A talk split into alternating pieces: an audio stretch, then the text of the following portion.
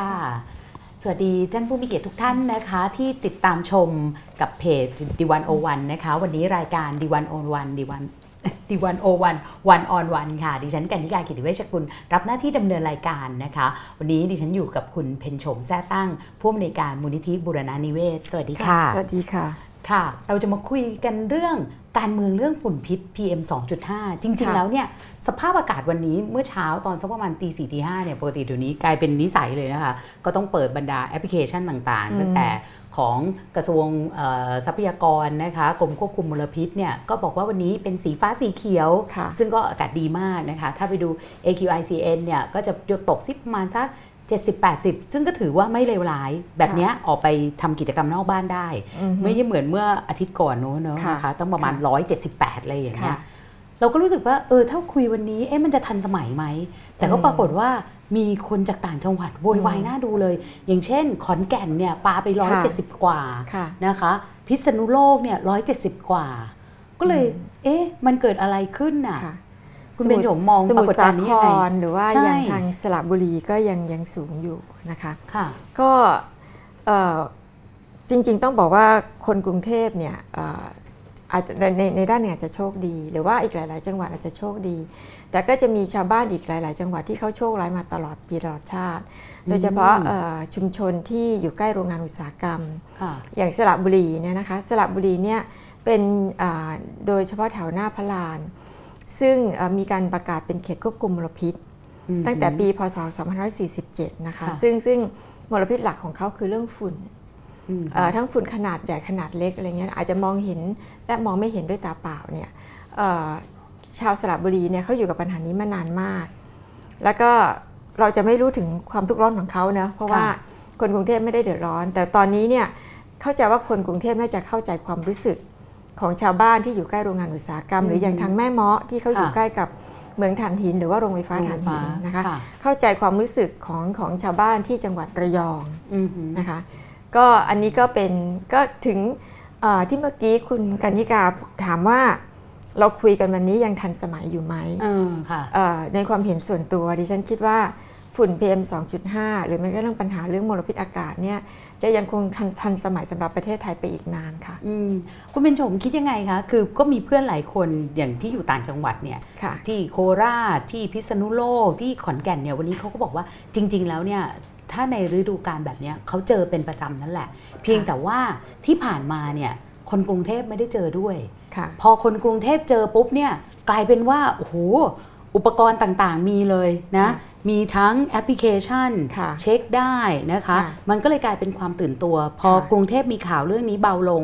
เอ่อสื่อมวลชนก็ให้ความสนใจกับข่าวในต่างจังหวัดด้วยค่ะเสียงพวกเขาเลยมีความหมายค่ะ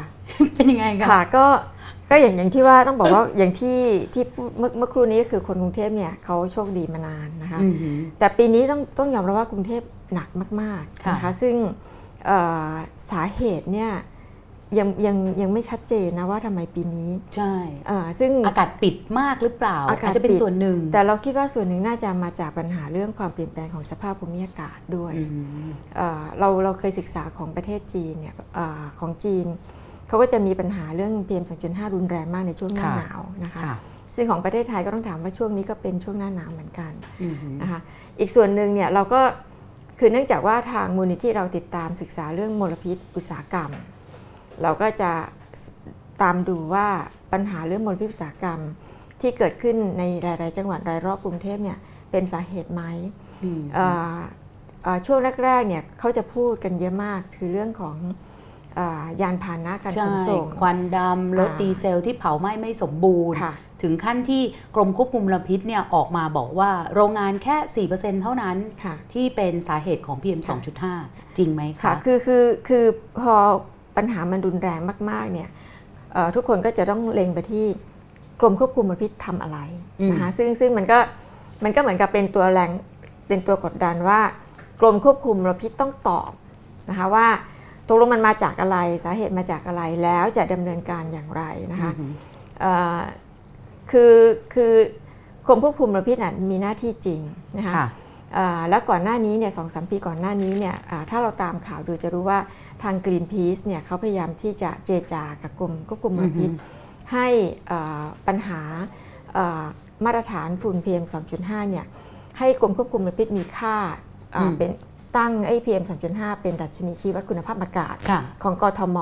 ซึ่งแต่เดิมมันไม่มีนะคะใช่มันเพไม่ราะมีปีที่แล้วเนี่ยยังเป็น PM 10 อยู่เลยค่ะพอ PM 2.5เอ่อไปดูจาก AQICN เนี่ยค่ะซึ่งเป็นเว็บของต่างประเทศเขาก็บอกเป็นตัวเลขไม่จริง ไม่ใช่ค่ะตัวเลขอ้างอิงได้ในไทยอะไรอย่างเงี้ยแล้วเมื่อเมื่อเมื่อปีที่แล้วนี่เองมีเจ้าหน้าที่จากสถานทูตอเมริกาได้ได้มาคุยกับมูลนิธิเราบอกว่า คือเขาเขาเนี่ยต้องเอ่อเตรียมตัวที่ต้องให้ข้อมูลกับ ชาวอเมริกันที่เดินทางมาท่องเที่ยวในประเทศไทยนะคะอืมเขาก็บอกว่าเอ่อเขาไม่มีข้อมูลอืมเขาไม่มีข้อมูลว่าตกลงคุณภาพอากาศในกรุงเทพ และในหลายเมืองอาหลักๆ ในเมืองไทยเนี่ยเอ่อฝุ่น PM 2.5เนี่ยคุณภาพมันเป็นอย่างไร เนื่องจากว่าเมื่อกรมควบคุมมลพิษไม่ได้ไม่ได้มีตัวชี้วัดคุณภาพอากาศในในตัว PM 2.5เนี่ยอ่าสถานทูตอเมริกาเนี่ยเขาไม่มีข้อมูลที่จะให้กับ ชาวอเมริกันที่เดินทางมาท่องเที่ยวในประเทศไทยค่ะเขาต้องไปเจรจากับกรมควบคุมมลพิษโดยตรงเลยนะคะ แล้วก็ขอข้อมูลของกรมควบคุมมลพิษส่วนหนึ่ง แล้วก็เอาข้อมูลเนี้ไปเผยแพร่บนเว็บไซต์มของอเมริกานะคะ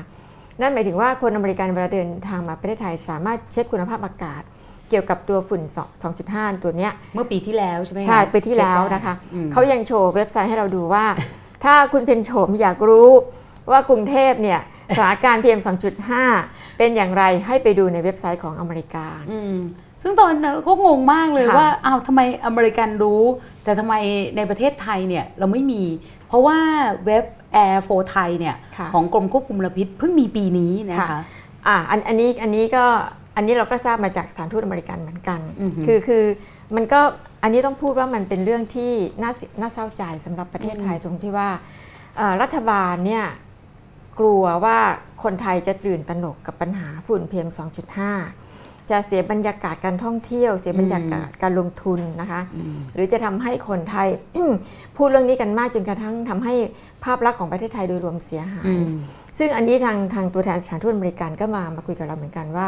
เป็นวิธีคิดที่แปลกมากนะคะสำหรับอืมคนไทยข้าราชการไทย คือถ้าหากว่าเรารู้ว่ามันมีปัญหาเกิดขึ้นเนี่ยสิ่งที่ควรจะต้องรีบทำก็คือ การให้ข้อมูลกับประชาชน ว่าตอนนี้สถานการณ์เรื่องนี้เป็นแบบนี้ แล้วประชาชนเนี่ยจะดูแลตัวเองยังไงบ้างอืมแล้วทำความเข้าใจซะว่าฝุ่นตัวนี้เนี่ยมันมาจากอะไรแล้วมันจะเกิดผลกระทบยังไงบ้าง คนคนเอ่อคนจะต้องรู้ข้อมูลค่ะนะคะทีนี้เอ่อเราพูดถึงอเมริกาตรงที่เขามามาเล่าให้เราฟังนะคะค่ะคือเขาจะมาคุยเรื่อง สถานการณ์ปัญหาเรื่อง EAA ของประเทศไทย แล้วก็ปัญหาสถานการณ์สิ่งแวดล้อมของประเทศไทย อันนี้คือออฮึสิ่งสิ่งที่เขาแลกเปลี่ยนกับเรานะคะแต่ทีนี้วันนี้เราคุยเรื่องนี้นะที่ที่ที่ที่อ่าพี่บอกว่ายังยังทันสมัยอยู่ ที่ว่ายังทันสมัยอยู่ เนื่องจากว่าเอ่อเราเพิ่งเอ่อมีการคัดค้านร่างกฎหมายโรงงานอันอืมอันนี้นะคะเมื่อค่ะเมื่อเมื่อวันที่ 22อ่ามกราคมเนี่ยเราค่ะได้ เดินทางไปยื่นหนังสือถึงสภานิติบัญญัติแห่งชาติถ้ามีภาพนะคะค่ะจะมีภาพของชาวบ้านระยอง ส่วนหนึ่งกับชาวบ้านบางพื้นที่ได้ไปยื่นอืมหนังสือถึงเอ่อประธานสภานิติบัญญัติแห่งชาตินะคะเอ่อเพื่อขอให้ขอให้สถาอ่าสนชเนี่ยถอนการพิจารณาร่างกฎหมายฉบับนี้นะคะอืมเอ่อซึ่งสนชอ่าเร่งรัดที่จะต้องพิจารณากฎหมายฉบับนี้ เพราะว่าได้รับคำสั่งจากรัฐบาลนะคะคือคณะรัฐมนตรีเนี่ยมีหนังสือเอ่อ ด่วนที่สุดไปถึงอ่าสนช เพื่อขอให้ทางสนชอืมอ่ารีบออกกฎหมายฉบับนี้ออกมาโดยเร็วนะคะอาพอเรามาดูเนื้อหากฎหมายจริงๆเนี่ยเราก็พบว่ากฎหมายสาระสำคัญหรือว่าอ่าบางมาตราของกฎหมายฉบับนี้เนี่ยเป็นเป็นอ่าการส่งเสริม เปิดให้อืมมีการลงทุนอาของโรงงานอุตสาหกรรมได้ง่ายมากขึ้นค่ะนะคะ ทีนี้ทำไมเราต้องมาคัดค้านอันนี้แล้วเรื่องนี้เกี่ยวอะไรกับ PM 2.5ค่ะนะคะเดี๋ยวขอรูปนั้นอีกทีหนึ่งนะคะ เพราะว่านี่คือหน้าตาของคนที่ดม PM 2.5 ในพื้นที่ของเขาค่ะทั้งระยองสระบุรีอะไรอย่างเงี้ยมาอย่างยาวนานค่ะก่อนที่คนกรุงเทพเนี่ยจะมารู้สึกในช่วงเดือนที่ผ่านมานี่เองะคะอันนี้เป็นเป็นแค่กลุ่มเล็ก ๆนะคะอืมคือจริง ๆ พอดีเราเราอ่าตัดสินใจไปยื่นหนังสือแบบรวดเร็วนะคะค่ะถ้าหากว่าชาวบ้านหลายพื้นที่ในหลายจังหวัดเนี่ย เขาบอกว่าถ้าเขารู้ตัวก่อนหน้านี้เขาจะมากันอีกหลายค่ะคันรถอืมเอ่ออันนี้เป็นแค่ภาพเล็กๆ หรือว่าเอ่อกลุ่มคนเล็กๆที่เป็นตัวแทนว่าค่ะเขาเดือดร้อนจากมลพิษอากาศอืมมานานไอ้ไอ้ตัว PM 2.5 หรือว่า PM 10 อะไรเงี้ยรวมไปอืมถึงเรื่องของมลพิษอากาศตัวอื่นๆอีกเยอะนะคะ ทีนี้เอ่อย้อนกลับมาตรงที่ว่าเมื่อกี้คุณกนิกาบอกว่าอืมเอ่อมีข้อมูลว่า ปัญหา PM 2.5 มาจากโรงงานอุตสาหกรรมแค่ 4%ใช่ อันนี้เป็นข้อมูลของกรมของของกรมควบคุมมลพิษเลย ซึ่งเราก็มีคำถามว่ากรมควบคุมมลพิษพูดข้อมูลหรือว่าสรุปเอ่อที่มาของ PM 2.5 เนี่ยจากอะไรนะคะเอ่อเนื่องจากว่าอันอันนี้เราถามจริงๆนะคะถ้าถ้าอืมทางกรมควบคุมมลพิษจะมาขยายความ อันนี้เราก็จะขอบค่ะคุณมากๆนะคะเหตุที่เราต้องถามอันนี้เพราะว่าเอ่อประเทศไทยเนี่ยไม่ได้มี เอ่อเขาเรียกว่าทะเบียนหรือฐานข้อมูลอืมหรือบัญชีรายชื่อแหล่งกำเนิดมลพิษตัวนี้นะคะเอ่อเพราะฉะนั้นเมื่อเมื่อไม่มีฐานข้อมูล ไม่มีบัญชีรายชื่อแหล่งกำเนิดอ่าฝุ่น PM 2.5 เนี่ยจะบอกไม่ได้ว่า PM 2.5 เกิดมาจากอะไรบ้าง เป็นสัดค่ะส่วนเท่าไหร่นะคะอือหือเอ่อเราอาจจะมีการคำนวณมีการคำนวณคิดคำนวณเบื้องต้นนะคะว่าเอ่อ ประเทศไทยมีรถยนต์ที่ใช้เชื้อเพลิงดีเซลเนี่ยกี่คันนะคะเอ่ออาจจะคำนวณได้ว่าอ่าจำนวนรถยนต์เท่านี้เนี่ยใช้เชื้อเพลิงดีเซล วันหนึ่งเท่านี้เท่านี้อาจจะคำนวณได้ว่ามีส่วนที่จะทำให้ผเกิดลิต PM PM 2.5 2.5เท่าไหร่นะคะแต่สิ่งที่เราไม่มีข้อมูลคือโรงงานอุตสาหกรรมอือหือนะคะทั้งทั้งที่ประเทศไทยเนี่ยมีการพัฒนาอุตสาหกรรมมานานมาก แล้วก็เอ่อเรามีการอ่าปล่อยอากาศเสีย ซึ่งอากาศเสียอ่า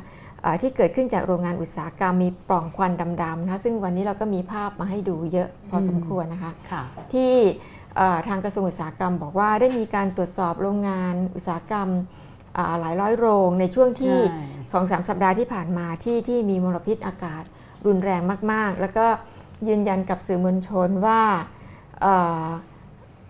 ตรวจสอบโรงงานแล้วเราพบว่าอือหือเอ่อไม่มีโรงงานไหนปล่อย PM 2.5 เกินมาตรฐานค่ะซึ่งอันนี้เราก็มีคำถามอีกเช่นเดียวกันว่า ท่านมีมาตรฐานวัด PM 2.5 ที่ปลายปล่องเหรอถ้าหากว่าโรงงานแต่ละโรงมีตัววัดอ่าฝุ่น PM 2.5 ที่ปลายปล่อง ท่านจะบอกได้ว่า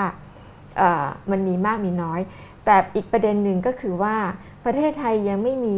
มาตรฐานอืม PM 2.5 ณปลายปล่องหรือว่าณแหล่งกำเนิดอือหือเมื่อไม่มีมาตรฐานฝุ่น PM 2.5 ที่ปลายปล่อง หมายถึงปลายปล่องค่ะปล่องของโรงงานเนี่ยนะคะแบบเนี้ยนะคะค่ะถามอย่างนี้ค่ะว่าเป็นไปได้ไหมถึงแม้ว่า ประเทศไทยไม่ได้บังคับ แต่ผู้ประกอบการอาจจะแบบว่ารู้ว่ายังไงอีกหน่อย ถ้าประเทศอื่นๆเนี่ยเขาก็มีกันหมดแล้วเขาก็เอาไปติดไว้ เป็นไปได้ไหมคะแบบนี้ คือคือของประเทศไทยอาจจะมีโรงงานขนาดใหญ่บางบางแห่งที่มีการตรวจมีการติดตั้ง แต่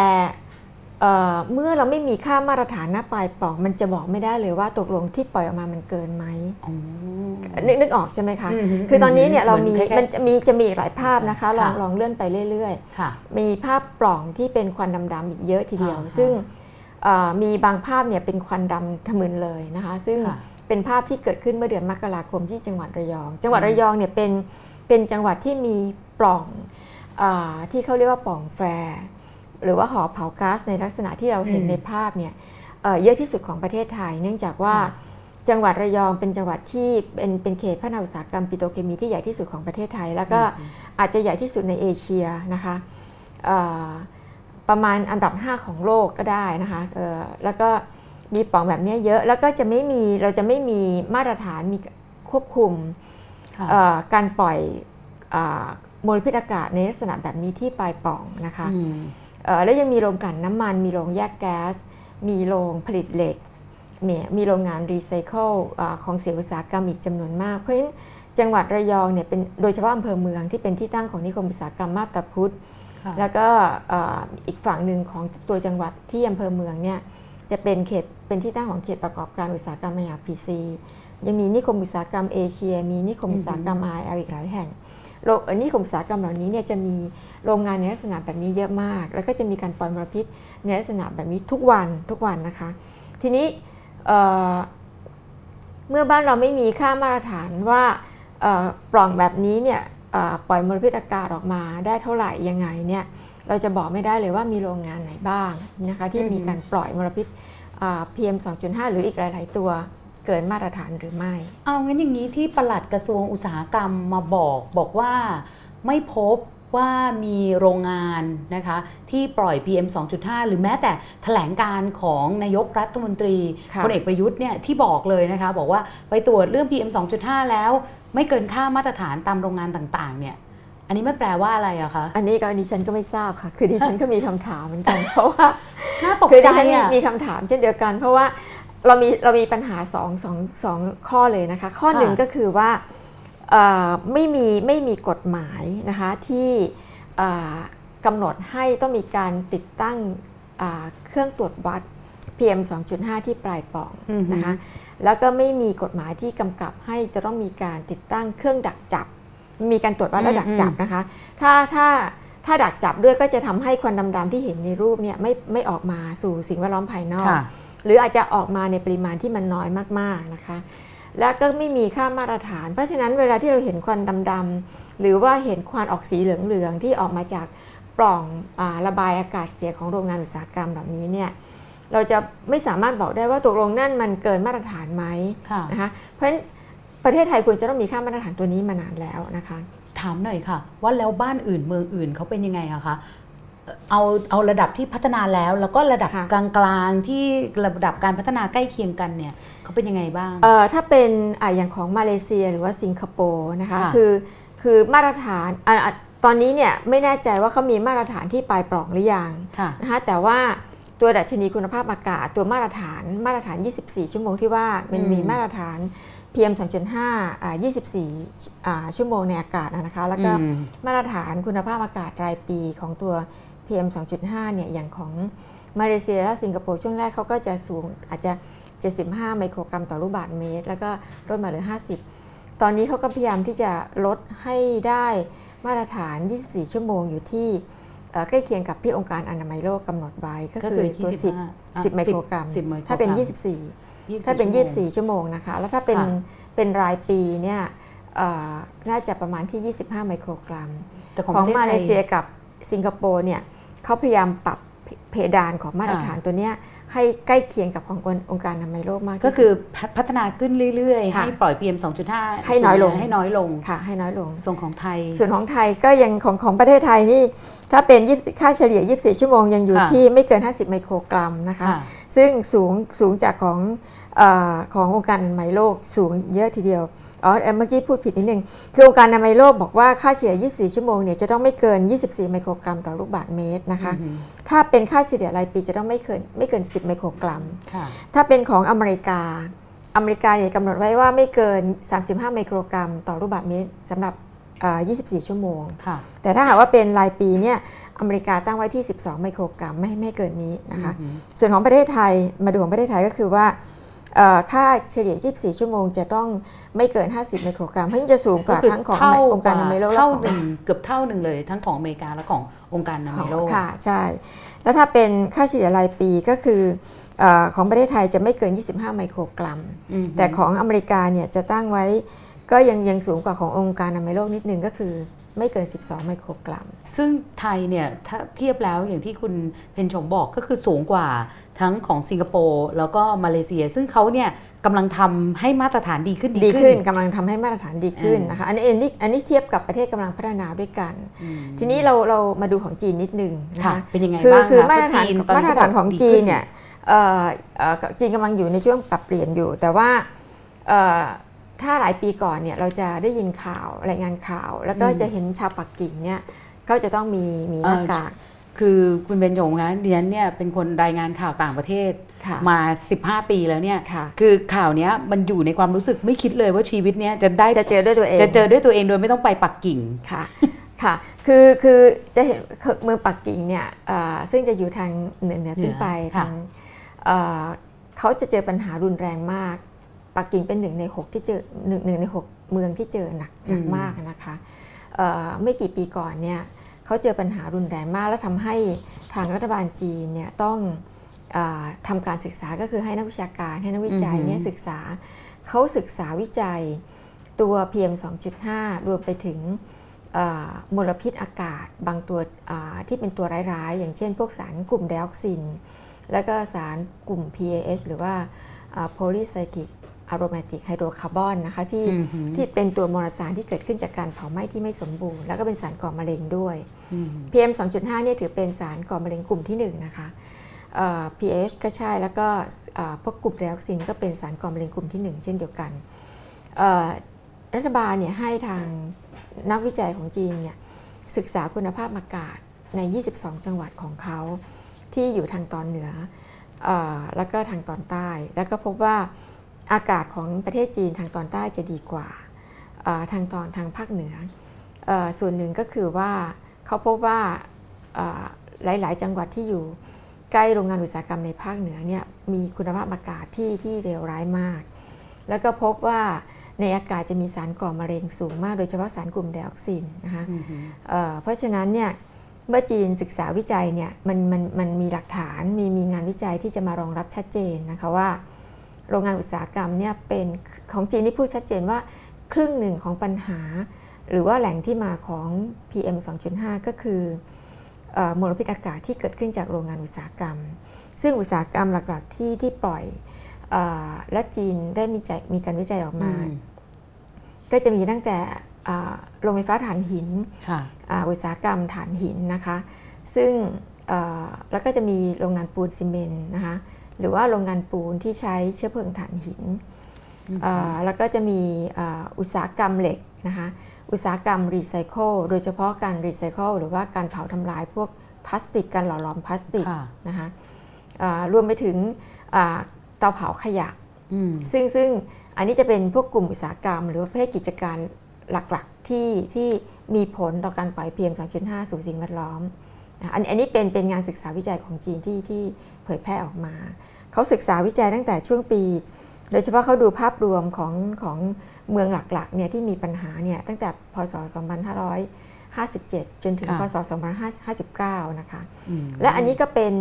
ส่วนหนึ่งหรือเป็นที่มาที่ทำให้จีนต้องชะลอการสร้างโรงไฟฟ้าถ่านหินเอ่อหรือว่าเปลี่ยนเชื้อเพลิงที่ใช้ในภาคอุตสาหกรรมอืมและค่ก็นำมาสู่การห้ามนำเข้าขยะ โดยเฉพาะกลุ่มพลาสติกกับขยะอิเล็กทรอนิกส์จำนวนมากที่ มีการนำเข้าไปกำจัดทิ้ง หรือว่ามีการนำเข้าไปในรีไซเคิลในในประเทศจีน ซึ่งเราเราจริงๆ เราก็มีภาพบางส่วนเกี่ยวกับเรื่องของอุตสาหกรรมถ่านหินอืมฮึที่เอ่ออย่างอย่างอย่างที่แม่เมาะหรือว่าค่ะที่ปราจีนบุรีหรือว่าในสระบุรีก็เหมือนกันก็จะมีการเทกองถ่านหินไว้เยอะพอสมควร เพราะฉะนั้นถ้าไม่มีอะไร ปกคลุมหรือว่าปิดคลุมให้ดีจะเก็บให้ดีนี่เยภาพนี้ในเมืองไทยช่อันไหนี้ในคะเมืองไทยค่ะที่ที่ปราจีนบุรี ซึ่งค่ะเราเคยไปเก็บปลาที่จังหวัดปราจีนบุรีตรวจ แล้วก็พบค่ะว่าอ่าปลาในในในพื้นที่นี้ที่คลองฉลองแวงเนี่ยอืมมีสารประหลอดสูง แล้วก็มันมีความมันมีที่มาที่ไปและเกี่ยวข้องค่ะกับอ่าโรงไฟฟ้าถ่านหินในพื้นที่นั้นนะคะ เพราะเอ่อลักษณะแบบนี้เนี่ยเป็นการจัดเก็บถ่านหินที่มันสามารถที่ทำให้เกิดการฟุ้งกระจาย ของอาฝุ่นละอองขนาดเล็กจากกองถ่านหินเหล่านี้สู่สิ่งแวดล้อมได้ แล้วก็กลายเป็นมลพิษอากาศ แล้วก็ก่อปัญหากลิ่นเหม็นด้วยเพราะฉะนั้นชาวบ้านที่ที่ปราจีนบุรีอ่าในในพื้นที่แถบนี้เนี่ยที่อำเภอศรีมหาโพธิ์นะคะค่ะเอ่อโดยเฉพาะที่ตำบลท่าตูมเขาจะป่วยกันเยอะมาก มีเป็นโรคภูมิแพ้แล้วก็อยู่กับปัญหากลิ่นเหม็นแล้วก็ฝุ่นละออง ที่อืมเกิดจากการเก็บกองถ่านหินที่ที่ไม่ถูกต้อง หลังจากที่เราแถลงข่าวเรื่องสารประหลอดเนี่ย เจ้าหน้าที่ของรัฐก็ลงไปตรวจอันนี้เยอะแล้วก็มีการจัดการให้มันดีขึ้นนะคะก็ก็อันนี้ก็เป็นเป็นปัญหาที่ที่ทำให้หรือเป็นปัญหาที่มันสัมพันธ์กับปัญหามลพิษอากาศหรือพวกฝุ่นละอองขนาดเล็ก แต่ว่านี่นี่คือก่อนหน้าที่จีน จะปิดโรงงาน ไม่สร้างโรงไฟฟ้าถ่านหินค่ะไม่รับขยะเข้าไปรีไซเคิลอีกแล้วค่ะหรือเปล่าคะ เพราะว่าในช่วงที่ผ่านมาเนี่ยเอาอย่างล่าสุดเลยเนี่ยเมื่อสักสองสามวันก่อนเนี่ยอืมก็เห็นข่าวบอกว่าคุณสมคิดจาตุศรีพิทักษ์รองนายกรัฐมนตรีฝ่ายเศรษฐกิจเนี่ยอืมอยากจะดึงดูดการลงทุนจากจีน เพราะว่าจีนเนี่ยจะต้องย้ายฐานออกมาเยอะมากค่ะโดยเฉพาะบรรดาโรงงานที่เรียกว่าเคยก่อปัญหามลพิษค่ะ แล้วก็ในช่วงต้องไม่ใช่แค่ช่วงนี้ แต่ว่ามันตั้งประมาณสัก2-3ปีที่ผ่านมาเนี่ยแบบเนี้ยคือนี่เป็นเหตุผลหนึ่งหรือเปล่าว่าปักกิ่งดีขึ้น หลายเมืองในจีนดีขึ้นอันอันนี้เราก็สงสัยอยู่ค่ะ คือคือต้องยอมรับว่าจีนเขาฉลาด แล้วเวลาที่เขาแก้ไขปัญหาเนี่ยเขาแก้จริงจัง คือจีนเนี่ยเอ่อเขาพบว่าหลังจากที่เขาเดือดร้อนจากปัญหา PM 2.5 แล้วคนเขาป่วยค่ะป่วยเยอะมากนะคะเอ่อจีนได้มีการสำรวจ ที่มาของฝุ่น PM PM 2.5 แล้วก็ศึกษาตัวมลพิษอากาศว่ามันมีสารอะไรที่มันเป็นตัวอันตรายมาก แล้วเขาก็พบอย่างอะกลุ่มพลาสติกเนี่ยเขาชัดเขาพูดเขาในงานวิจัยของเขาชัดเจนอืมว่าพลาสติกเนี่ยเป็นเป็นกะการเผาอ่าเตาเผาขยะเนี่ยเป็นแหล่งปล่อย PM 2.5 สูงมาก ๆ แล้วตัวเชื้อเพลิงหรือตัวขยะที่สัมพันธ์กับการอ่าเตาเผาขยะ แล้วปล่อยเขามีการเขามีการนำ ประเภทของขยะแต่ละประเภทเนี่ยค่ะมามาทดสอบเผานะคะในเตาเผาขยะที่มีการควบคุมเทคโนโลยี และมีการควบคุมการเผาอย่างถูกต้องนะคะตามหลักวิศวกรรมเขาก็พบว่าพลาสติกเนี่ยเป็นตัวที่ทำให้เกิด PM 2.5 สูงที่สุด ในบรรดาลักษณะของขยะต่างๆ รวมไปถึงอือฮึเรื่องเศษอาหารด้วยค่ะนะคะทีนี้พอจีนเนี่ยมีการศึกษาตรงนี้เอ่อมันก็การศึกษาวิจัยของของจีนเนี่ยจะมีหลายชิ้นด้วยกัน เพื่อเอาข้อมูลต่างๆ มาประกอบกัน สำหรับการวางแผนเชิงยุทธศาสตร์ ในการอืมแก้ปัญหา PM 2.5 ในบ้านเขาค่ะแล้วก็ตามมาด้วยนโยบายห้ามนำเข้าขยะอิเล็กทรอนิกส์ขยะพลาสติกหลายประเภทมาก จีนเนี่ยระลอกที่ 1 จีนห้ามไปแล้วนะคะเอ่อเมื่อมีผลบังคับในวันที่ 1 มกราคม 2561ค่ะระลอกที่2เนี่ยมีเพิ่มขึ้นมา มีผลบังคับใช้ในวันที่ 1 มกราคมที่ผ่านมา 2562ที่ผ่านค่ะมาแล้วรอบที่สองนี่และจะมีคืออระไรลออกที่ 3 ก็จะมีอุตสาหกรรมอะไรบ้างมีพลาสติกกลุ่มพลาสติกเพิ่มเติมอ่าแล้วก็มีขยะอุตสาหกรรมเอ่อบางประเภท รวมไปถึงเรื่องฝุ่นแดง พวกเศษเหล็กขี้เท่าเหล็กขี้เท่าต่างๆเอ่อแล้วก็พวกเศษสิ่งทอต่างๆ ด้วย หลังจากที่จีนเองมีวิจัยว่าเศษสิ่งทอเมื่อนำนำมาเผาแล้วก็ทำให้เกิด PM 2.5สูงเช่นเดียวกัน เพราะฉะนั้นจีนก็ห้ามนำเข้าพวกเศษสิ่งทอด้วยนะคะอือหือเอ่อเพราะฉะนั้นจีนจะมีมาตรการของเขาเป็น 3 ระลอกเอ่อ แล้วก็มีนโยบายให้ย้ายฐานการผลิตหรือว่าพวกอุอ่ากลุ่มอุตสาหกรรมที่เป็นอ่าแหล่งกำเนิดหรือมีการปล่อย PM 2.5 ในปริมาณสูงออกนอกประเทศ แล้วตอนนี้เนี่ยหลายโรงงานของจีนเข้ามาตั้งดำเนินการที่จังหวัดฉะเชิงเซา สมุทรสาครนะคะระยองนะคะอือหืเอ่อออย่างอย่างตอนนี้เราเข้าไปเกี่ยวข้องบางพื้นที่ เพราะว่าชาวบ้านเดือดร้อนจากค่ะอ่าการทำ รีไซเคิลขยะอิเล็กทรอนิกส์อ่าที่ฉะเชิงเทราแล้วก็เราก็ไปเก็บตัวอย่างมาตรวจ อันนี้เราก็ทำให้เราทราบว่าอ่าชาวบ้านเนี่ยสู้กันจนกระทั่งโรงโรงงานนี้ถูกปิดแล้วนะคะแต่เขากำลังขอทำเรื่องขอย้ายกากอิเล็กทรอนิกส์ทั้งหมด ไปจังจังหวัดสมุทรสาครคือย้ายจากจังหวัดหนึ่งไปอีกจังหวัดหนึ่งอ่ามันไม่ย้ายออกนอกประเทศมันย้ายออกเออค่ะอีกอันมันจะย้ายไปอยู่ข้างๆ บ้านคุณกาแล้วโอ้ คือค่ะเราคุยกันมาเนี่ยตอนแรกอืมนึกว่า PM 2.5เนี่ยเป็นเรื่องของเออเรื่องของรถเผาไหม้ไม่สมบูรณ์นะคะ เราค่ะอาจจะรู้สึกว่าสถานการณ์มันดีขึ้น แต่จริงค่ะๆแล้วเนี่ยมันกำลังเรากำลังจะขุดลงไปข้างใต้ไอ้ภูเขาน้ำแข็งแบบใหญ่โตมาก แต่ว่าในแว็บหนึ่งนี่ฉันก็จำได้ประมาณกลางปีที่แล้วเนี่ย ก็เรื่องขยะจีนคือเนื่องจากมันไปค้นเจอว่าเออไปจับเจอว่ามีขยะนำเข้าลักลอบนำเข้าอะไรแบบเนี้ยเนี่ยนะคะอืมแล้วก็เลยเกิดความตื่นตัวกันสักพักหนึ่งแล้วก็บอกว่าแก้ปัญหานี้ได้แล้ว จริงๆมันไม่ได้แก้เหรอคะ หรือว่ายังไงเอ่อคือตอนนี้เนี่ยรัฐบาลเอ่อหลังจากที่ที่มีการออกมาเคลื่อนไหวหลายค่ะๆส่วนแล้วมีการค่ะนำเสนอข่าวจำนวนมากๆเนี่ยเอ่อท่านประวิทย์นะคะเป็นประธานอืมคณะทำงานก็ได้มีการ ประชุมหารือหน่วยงานต่างๆ ที่เกี่ยวข้อง แล้วก็ได้ข้อสรุปว่าเอ่อกระทรวงอุตสาหกรรมอ่ามีมาตรการจะให้กระทรวงทรัพยากรธรรมชาติและสิ่งแวดล้อมประกาศ ห้ามนำเข้าขยะอันตรายค่ะ432 รายการอือหือนะคะ แล้วก็ต่อมาก็มีการปรับลดเหลือ 2 422 รายการ แต่หลายคนเข้าใจว่าอันเนี้ยสั่งห้ามแล้วมีผลทันทีนะคะอืมแต่ค่ะไม่ใช่นะคะเท่าที่เราทราบมา ก็คือจะมีการห้ามนำเข้า แต่ว่าจะไปห้ามนำเข้าในปี พศ 2563 นั่นหมายถึงอ่าปีหน้านะคะเอ่อช่วงนี้ก็เลยโอ้โหช่วงนำช่วเข้างกันี้นน่าดูเลยช่วงนี้ไหมีคะการนำเข้ามาเยอะค่ะ แล้วเราก็เราก็สืบทราบมาเพิ่มเติมว่าเอ่อช่วงที่ท่านวีรชัยตรวจจับและมีการอายัดค่ะยึดยึดของยึดไว้เป็นของกลาง คือค่ะตอนนี้บ้านเรามีขยะเป็นของกลางเต็มมากเลยนะคะหลายมีเป็นอ่าอาจจะเป็นหลายอืมเป็นตู้เป็นร้อยตู้ร้อยตู้คอนเทนเนอร์นะค่ะคะ แล้วก็ทราบมาว่าการท่าเรืออาการท่าเรือไอ้กรมสุอ่าที่กรมศุลกากรนะคะเอ่อได้มีการจัดให้มีการประมูลคอนเทนเนอร์เหล่านี้ออกไปนะคะตอนนี้เราเดี๋ยวๆนะคะของกลางและเป็นของกลางที่มีพิษ น่าจะเกิดปัญหาสิ่งแวดล้อมค่ะให้มีการประมูลออกไปอืมเพื่อเอาไปขายรีไซเคิลแยกชิ้นส่วนให้เกิดมลพิษแบบนี้เหรอค่ะอันนี้ดิฉันก็อยากทราบเหมือนกันว่าเขาให้ประมูลไปทำอะไร แต่ว่ามันมีการจัดให้มีการประมูลเป็นระลอกระลอก เพื่อเอาคอนเทนเนอร์เหล่านั้นออกไป ซึ่งอันเนี้ยไม่ใช่ว่าคนที่มาประมูลก็คือคนที่ถูกจับด้วย อันนี้ฉันเป็นพวกมองโลกในแง่ร้ายมากค่ะเลยอันนี้อันนี้ก็อาจจะต้องฝากคุณกรรณิการ์พี่หาข้อมูลเพิ่มคือเรารู้ว่าอืมมีการประมูลเอาคอนเทนเนอร์ขยะออกไปค่ะแต่ว่าเราไม่รู้ว่าเอาไปไหนและใครเอาไปนะคะอืมสุดท้ายมันไปยังไงขอจริง ๆ มันมีสไลด์หนึ่งนะคะค่ะอยากให้ดูเอ่อที่ที่เมื่อครู่นี้ที่บอกว่าทางคุณสมคิดนะคะได้มีการเดินสาย เชื้อเพื่เชิอจะญดึงดูดนักลงทุนเชื้อให้เชิญมาลงทุนในบ้านกเราจีนให้ค่ะให้เข้ามาลงทุนในประเทศไทย การเดินสายของคุณสมคิดเนี่ยเอ่อคุณสมคิดกับคณะ แล้วก็ผู้แทนจากสภาอุตสาหกรรม แล้วก็รัฐมนตรีจำนวนไม่น้อยเลยที่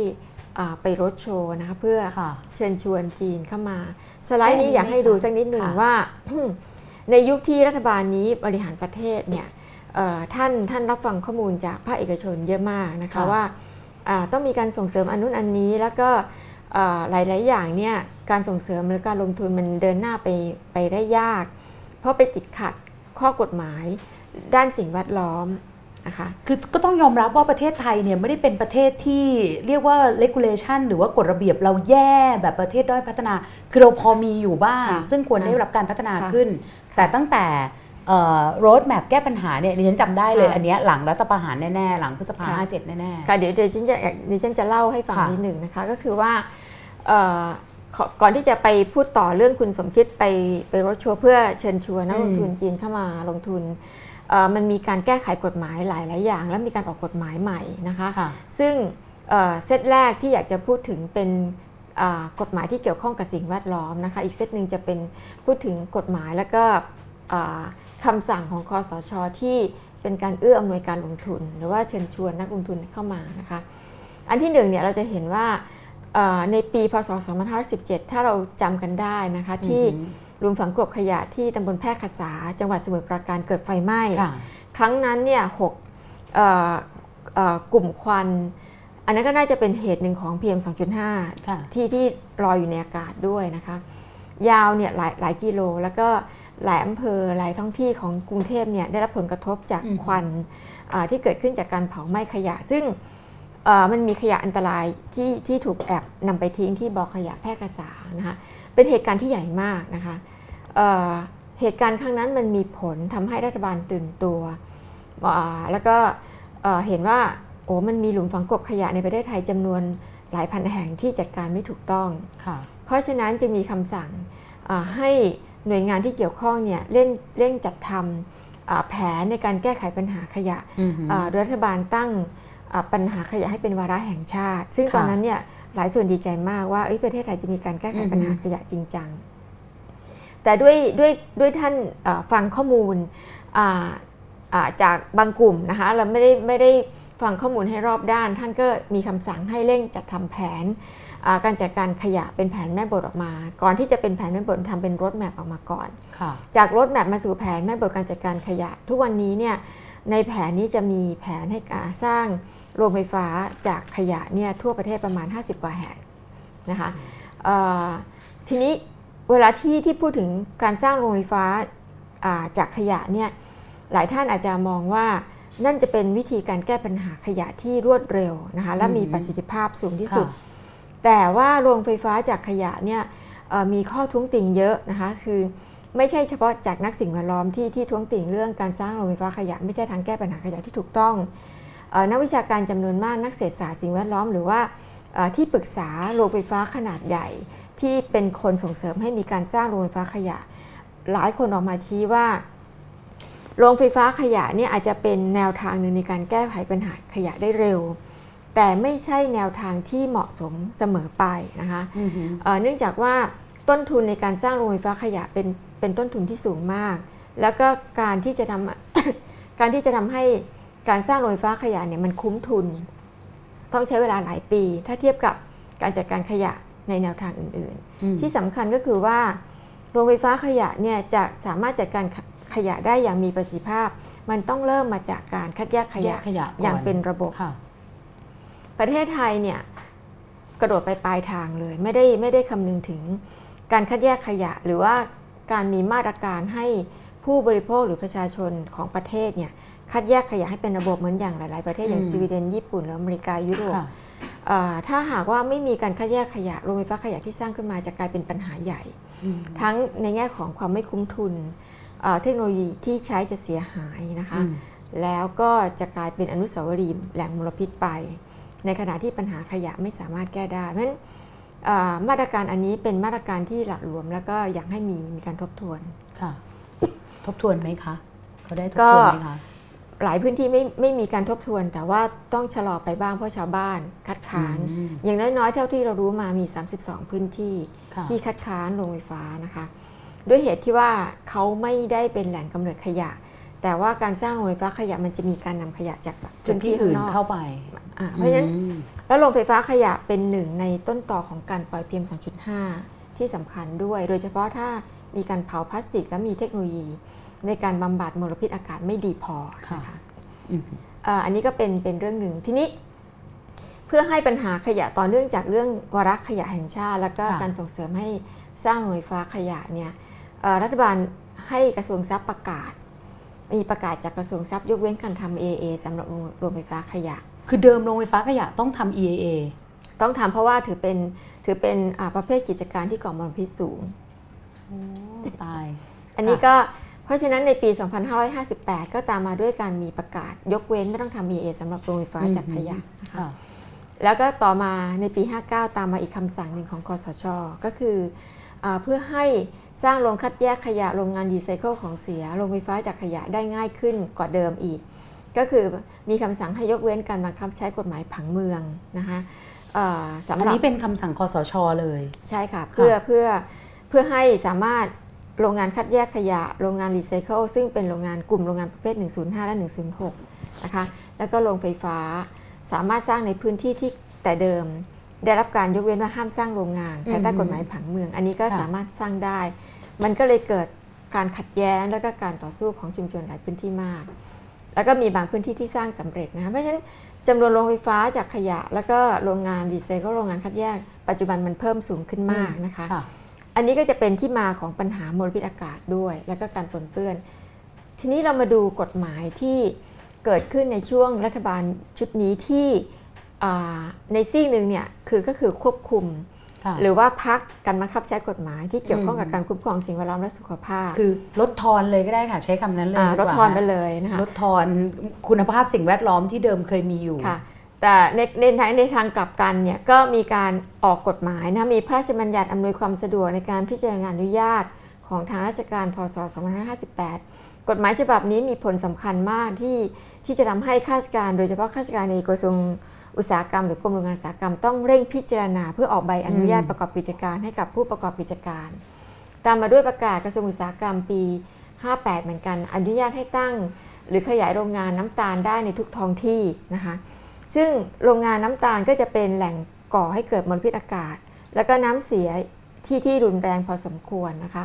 ตอนนี้ทางทางภาคอีสานก็จะเจอปัญหานี้เยอะมากนะคะค่ะเอ่อแล้วก็โรงงานน้ำตาลเนี่ยจะควบคู่มากับการเผาอ้อย เอ้ยการการปลูกอ้อยเป็นเป็นแปลงขนาดใหญ่อือหือทีนี้มันก็จะมีการพูดว่าการเผาพืชไร่ หรือว่าเศษซากของของพืชไร่ที่เหลือค่ะอาในภาคเกษตรเนี่ยเป็นที่มาของฝุ่น PM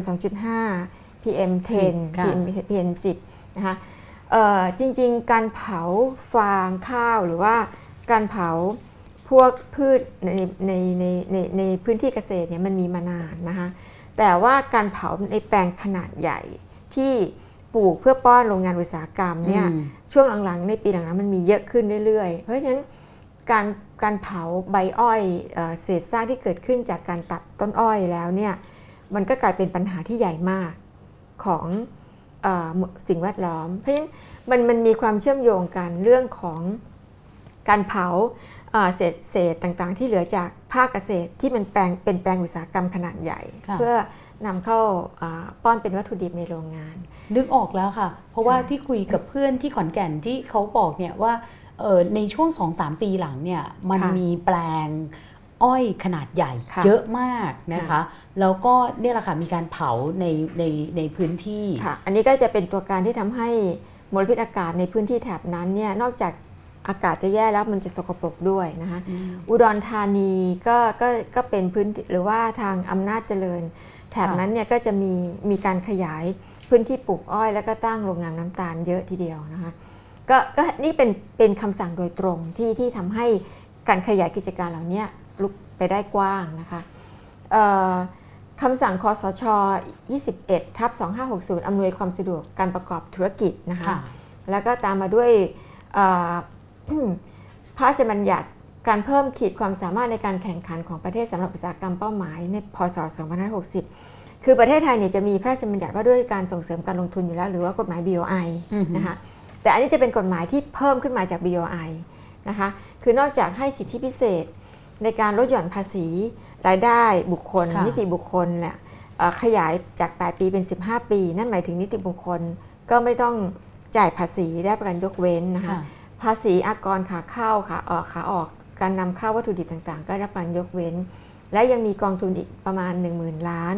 สำหรับที่จะช่วยเหลือภาคธุรกิจรายใหญ่ ๆ เพื่อไปแข่งขันนอกประเทศนะคะอืมเวลาที่พูดถึงกองทุนขอพูดนิดหนึ่งว่า เวลาที่เราพูดถึงกองทุนในการแก้ปัญหาสิ่งแวดล้อม หรือว่าการฟื้นฟูพื้นที่ปนเปื้อนมลพิษเนี่ยประเทศไทยไม่มีเงิน แต่ว่ากฎหมายฉบับเนี้ยตั้งงบประมาณขึ้นมาอีก 1 0,000 ล้านสำหรับช่วยเหลืออา พวกธุรกิจรายใหญ่ ๆ ที่สามารถที่ต้องการไปแข่งขันหมื่นล้านนี่มาจากเก็บมาจากธุรกิจเหรอคะหรือว่าเก็บมาจากพวกเรา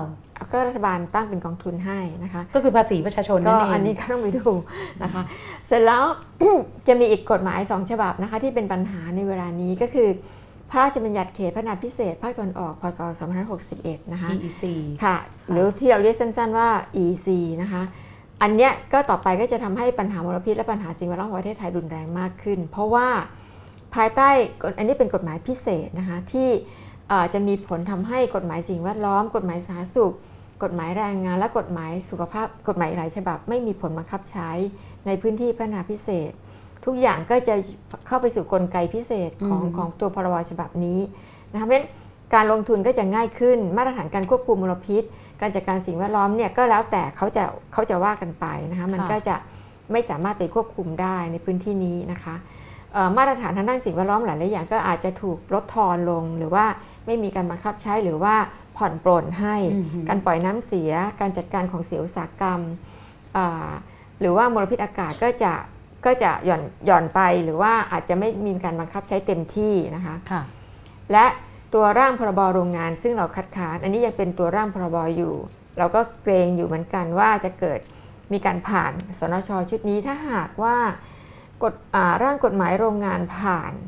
ในชุดนี้เนี่ยอันนี้จะเป็นสิ่งที่เลวร้ายมาก เพราะว่าตัวพรบเขตพัฒนาพิเศษเนี่ยยังคลุมแค่ 3 จังหวัดนะคะก็คือฉะเชิงเซาชลบุรีและก็ระยอง ซึ่งสามจังสามจังหวัดนี้ทุกวันนี้ก็ ชาวบ้านก็เป็นทุกข์กับปัญหามลพิษรุนแรงอยู่แล้วนะคะค่ะต่อไปเขาอาจจะขยายไปทางสาแก้วหรือเปล่าเราเราเราก็ตามดูกันอยู่นะคะ แต่มันคือเฉพาะพื้นที่ภาคตะวันออก แต่ถ้าเป็นตัวร่างพรบโรงงานเนี่ยมันจะคลุมทั้งประเทศนะคะ ปัจจุบันประเทศไทยมีโรงงานอยู่ประมาณ 1 4 0 0 0 0 กว่าแห่งนะคะถ้ากฎหมายฉบับนี้ผ่านออกมาเนี่ยจะมีโรงงานเนี่ยอย่างน้อยๆเนี่ยหกหมื่นกว่าแห่งที่ จะไม่ไม่อยู่ภายใต้การกำกับดูแลของกฎหมายฉบับนี้ทำไมเราต้องพูดวันนี้เดี๋ยวนะต้คะองพูดสี่หมื่นกว่าแห่งคือโรงงานทั่วประเทศหกหนึ่งแสนสี่หมื่นหนึ่งแสนสี่หมื่นกว่าแห่ง แล้วเท่าไหร่นะคะ ที่จะไม่อยู่ในพรบฉบับนี้ ประมาณอย่างน้อยหกหมื่นหกหมื่นแห่งหกหมื่นแห่งค่ะก็เกือบครึ่งนี่คะอะก็ก็ก็เยอะอาจจะหกหมื่นถึงแปดหมื่นแห่งค่ะทีนี้ทำไมทำไมอันนี้ถึงเป็นประเด็นที่เราหยิบยกขึ้นมา ก็เพราะว่าเอ่อถ้า เอาหกอย่างน้อยหกหมื่นแห่งก่อนนะคะค่ะถ้าโรงงาน60,000แห่งอันนี้เนี่ยไม่อยู่ภายใต้การกำกับดูแลของกฎหมายโรงงาน เขาจะไปอยู่ภายใต้การกำกับดูแลของพรบสาธารณสุขอือฮึแล้วก็ข้อบัญญัติท้องถิ่นนะคะซึ่งข้อบัญญัติท้องถิ่นกับพรบสาธารณสุขเนี่ยจะมีมาตรการในการควบคุมการประกอบกิจการของอุตสาหกรรมต่างๆ ที่อ่อนกว่ากฎหมายโรงงานเอ่อแล้วก็ค่ามาตรฐานการควบคุมเรื่องมลพิษอากาศน้ำเสียต่างๆ ก็จะอ่อนไปเยอะมากนะคะ ทีนี้เราสิ่งที่เรากลัวก็คือว่ากฎหมายฉบับนี้เนี่ยต่อไปเขาจะยกเลิกอายุของอายุของใบอนุญาตประกอบกิจการ ซึ่งปกติผู้ประกอบกิจการเนี่ยเขาจะต้องต่ออายุทุก ๆ 5 ปีนะค่ะคะแต่ร่างกฎหมายฉบับใหม่เนี่ยจะทำให้ใบอนุญาตเนี่ยไม่มีอายุนั่นหมายถึงว่า เมื่อโรงงานไหนได้ใบอนุญาตประกอบกิจการ โรงงานนั้นก็จะได้รับใบอนุญาตนั้น ยาวตลอดชีพไป เอาแล้วจะเอาผิดยังไงล่ะคะ เวลามีปัญหา อันนี้คือประเด็นนะคะ อันนี้คือประเด็น เพราะว่าการต่ออายุใบอนุญาตเนี่ยมันจะต้องมีการตรวจสอบว่าโรงงานนั้นมีมาตรฐานการจัดการสิ่งแวดล้อมเป็นอย่างไรค่ะมีการดูแลเรื่องมลพิษอย่างไร มีความปลอดภัยในภายในโรงงานอย่างไร มีปัญหาด้านสิ่งแวดล้อมไหม ถ้าหากว่ามีปัญหาเหล่านี้ก็จะชะลอการต่อใบอนุใบใบอนุญาตค่ะนะคะ แต่เมื่อไม่มีอันนี้แล้วเนี่ยมันจะ การระบบการตรวจสอบทั้งทั้งหมดเลยเนี่ยก็จะอาจจะเอ่อเท่ากับหายไปหรือว่าอาจจะอ่อนแอลงคือนะคะระหว่างที่คุณเพนโฉมพูดอยู่เนี่ยดิฉันดิฉันพยายามเสิร์ชยุทธศาสตร์ชาติ 20 ปี ว่ามันพูดอะไรเกี่ยวกับเรื่องนี้บ้างนะคะ เพราะว่าเฮ้ยคือเขาปล่อยเรื่องแบบนี้มาได้ยังไง เพราะนี่มันคือ น่าจะไม่สามารถบรรลุเป้าหมายทั้ง SDG เป้าหมายการพัฒนาที่ยั่งยืนนะคะที่รัฐบาลรับปากรับคำเอาไว้ แล้วก็ยุทธศาสตร์ชาตินี่ก็ มันก็ไม่น่าจะเป็นแบบนี้นะคะ อย่างเช่นเรื่องความมั่งคั่งเนี่ยบอกว่าประเทศไทยจะขยายเศรษฐกิจอย่างต่อเนื่องเป็นประเทศที่มีรายได้สูง ความเหลื่อมล้ำของการพัฒนาลดลง ประชาชนจะได้ประโยชน์จากการพัฒนาอย่างเท่าเทียม เศรษฐกิจมีความสามารถในการแข่งขันนะคะ แต่ว่าการพัฒนาเนี่ยบอกว่าจะสามารถสร้างความเจริญ เพราะมันอยู่ในหมวดยั่งยืน ทั้งด้านรายได้คุณภาพชีวิต โดยไม่ใช้ทรัพยากรธรรมชาติเกินพอดี ไม่สร้างมลภาวะต่อสิ่งแวดล้อม มีการผลิตการบริโภคที่เป็นมิตร กับสิ่งแวดล้อมสอดคล้องกับกฎระเบียบของประชาคมโลก อืมค่ะ ก็อันนั้นเป็นยุทธเราศาสตพอร์ชาติเนอะเชื่อเชื่อได้ไหมคะ ว่าไอ้ที่หน้าตาออกแบบมาทั้งตั้งแต่เอ่อการเร่งรถแมพนะคะซึ่งตอนแรกดูเหมือนจะดี แต่กลายเป็นว่าก็จริง ๆ ก็ไม่ดี การใช้ประกาศคอสชค่ะเร่งลดกฎระเบียบต่างๆ แล้วก็มีการอืมผลักดันในปัจจัยหนุนต่างๆ แบบนี้ด้วยอืมคือคือ ย้อนกลับมาเรื่องคุณสมคิดนิดหนึ่งนะคะอืมคือค่ะมันเป็นเป็นเรื่องเดียวกันเอ่อซีกหนึ่งเนี่ยรัฐบาลบอกว่าจะปฏิรูปประเทศค่ะจะปฏิรูปอ่าหลายหลายหลายหลายด้านของประเทศ ไม่ว่าจะเป็นเรื่องการจัดการทรัพยากร คุณภาพชีวิตอ่าความยั่งยืนนะคะคือประเทศไทยเนี่ยมีพันธะที่ต้องปฏิบัติตามอ่าเป้าหมายกะอ่าการบรรลุเป้าหมายการพัฒนาที่ยั่งยืนด้วยที่ว่า SDG ค่ะ17 เป้าหมายนะคะเอ่ออันนั้นคือพูดไปคือมันเหมือนว่า กลุ่มหนึ่งก็ก็ทำก็ทำไป ยุทธศาสตร์ชาติ 20 ปีเอ่อยุทธศาสตร์การจัดการมลพิษ 20 ปีด้วยมีก็มีนะคะ ยุทธศาสตร์การจัดการเรื่องอาความปลอดภัยและก็สุขภาพสาธารณสุข 20 ปีก็มีหมดนะคะ แต่ว่าสิ่งเหล่านี้เนี่ยมันเป็นยุทธศาสตร์ที่มันเป็นตัวอักษรค่ะแต่ว่า คุณสมคิดเนี่ยเป็นของจริง คือการการการเชิญชวนคุณสมคิดมาลงทุนเนี่ยมันจริงแล้วมันเกิดขึ้นจริงแล้วอืมนะคะ คุณสปัญมหาคิดชวนชวนนักลงทุนมาลงทุนจริง จริง แล้วก็ค่ะแล้วก็อำนวยความสะดวกจริงจริงครับเพราะกฎหมายพวกนี้มันจริงค่ะคือระหว่างยุทธศาสตร์กับพรบอะไรมันจริงกว่ากัน ค่ะ ก็พรบนี่แหละอ่าค่ะพรบจงมันอ่าถูกใช่ไหมมันใช่มันมีค่ะผลบังคับคำสั่งจริหัวหน้าคอสชตามมาตรา 44 อันนี้ก็จริงก็จริงค่ะเพราะค่ะว่าโรงงานมันตั้งแล้วนะคะค่ะโรงงานมันมาตั้งแล้วการลงทุนมีแล้ว แล้วก็เกิดการตรวจจับจริงแล้วนะคะ แต่ว่าตรวจจับแต่มันไม่มีผลต่อการลงโทษเขาจริงนะคะอืมคือการตรวจจับเนี่ยหลาย ๆ คนก็พูดว่าโอ้มันเป็นการจับโชว์หรือว่าจับเพื่อสร้างผลงาน อันนี้เราได้ยินมาเยอะมาก ซึ่งจริงไม่จริงจริงที่ประการใดเราไม่ทราบ คือแต่ตรวจจับกรณีขยะกรณีที่มันลักลอบนำเข้าหรือค่ะนำเข้าถูก แต่เอามาทำอย่างเรียกว่ามลพิษอะกระจุยกระจายหแต่มดปัญหาที่ชาวบ้านเดือดร้อนมันมีอยู่จริงตอนนี้ค่ะนะคะขยะอิเล็กทรอนิกส์อย่างของบริษัทจีนที่เราก็พูดเนี่ยว่าที่ฉะเชิงเซาที่ตำบลท่าฐานนะคะค่ะตำบลท่าฐานอำเภอพนมสารคาม ปิดปิดโรงงานจริงอือหือแต่ว่ามันไม่มีผลต่อการลงโทษเขาเขา เขาไม่ถูกปรับ เขาไม่ถูกจำคุกนะคะ ถ้าชาวบ้านเผาเนี่ยมีประกาศออกมาว่าจำคุก 4 ปีถึงค่ะ15 ปี ตามพรบป่าไม้และพรบอุทยานอย่างไงเนี่ยนะคะ แต่กฎหมายโรงงาน ผู้ประกอบกิจการทำมลพิษอ่าและก่อให้เกิดความเสียหายในพื้นที่เกษตร แหล่งน้ำใต้ดินแหล่งน้ำผิวดินเนี่ยเขาไม่ถูกปรับคือคนกรุงเทพ คนชนชั้นกลางที่ฟังอยู่นะคะ อย่านึกว่าเป็นเรื่องไกลตัว นี่อาจจะเป็นส่วนหนึ่งที่ทำให้ในช่วงเดือนที่ผ่านมาเนี่ยคุณต้องใส่หน้ากากออกนอกค่ะบ้าน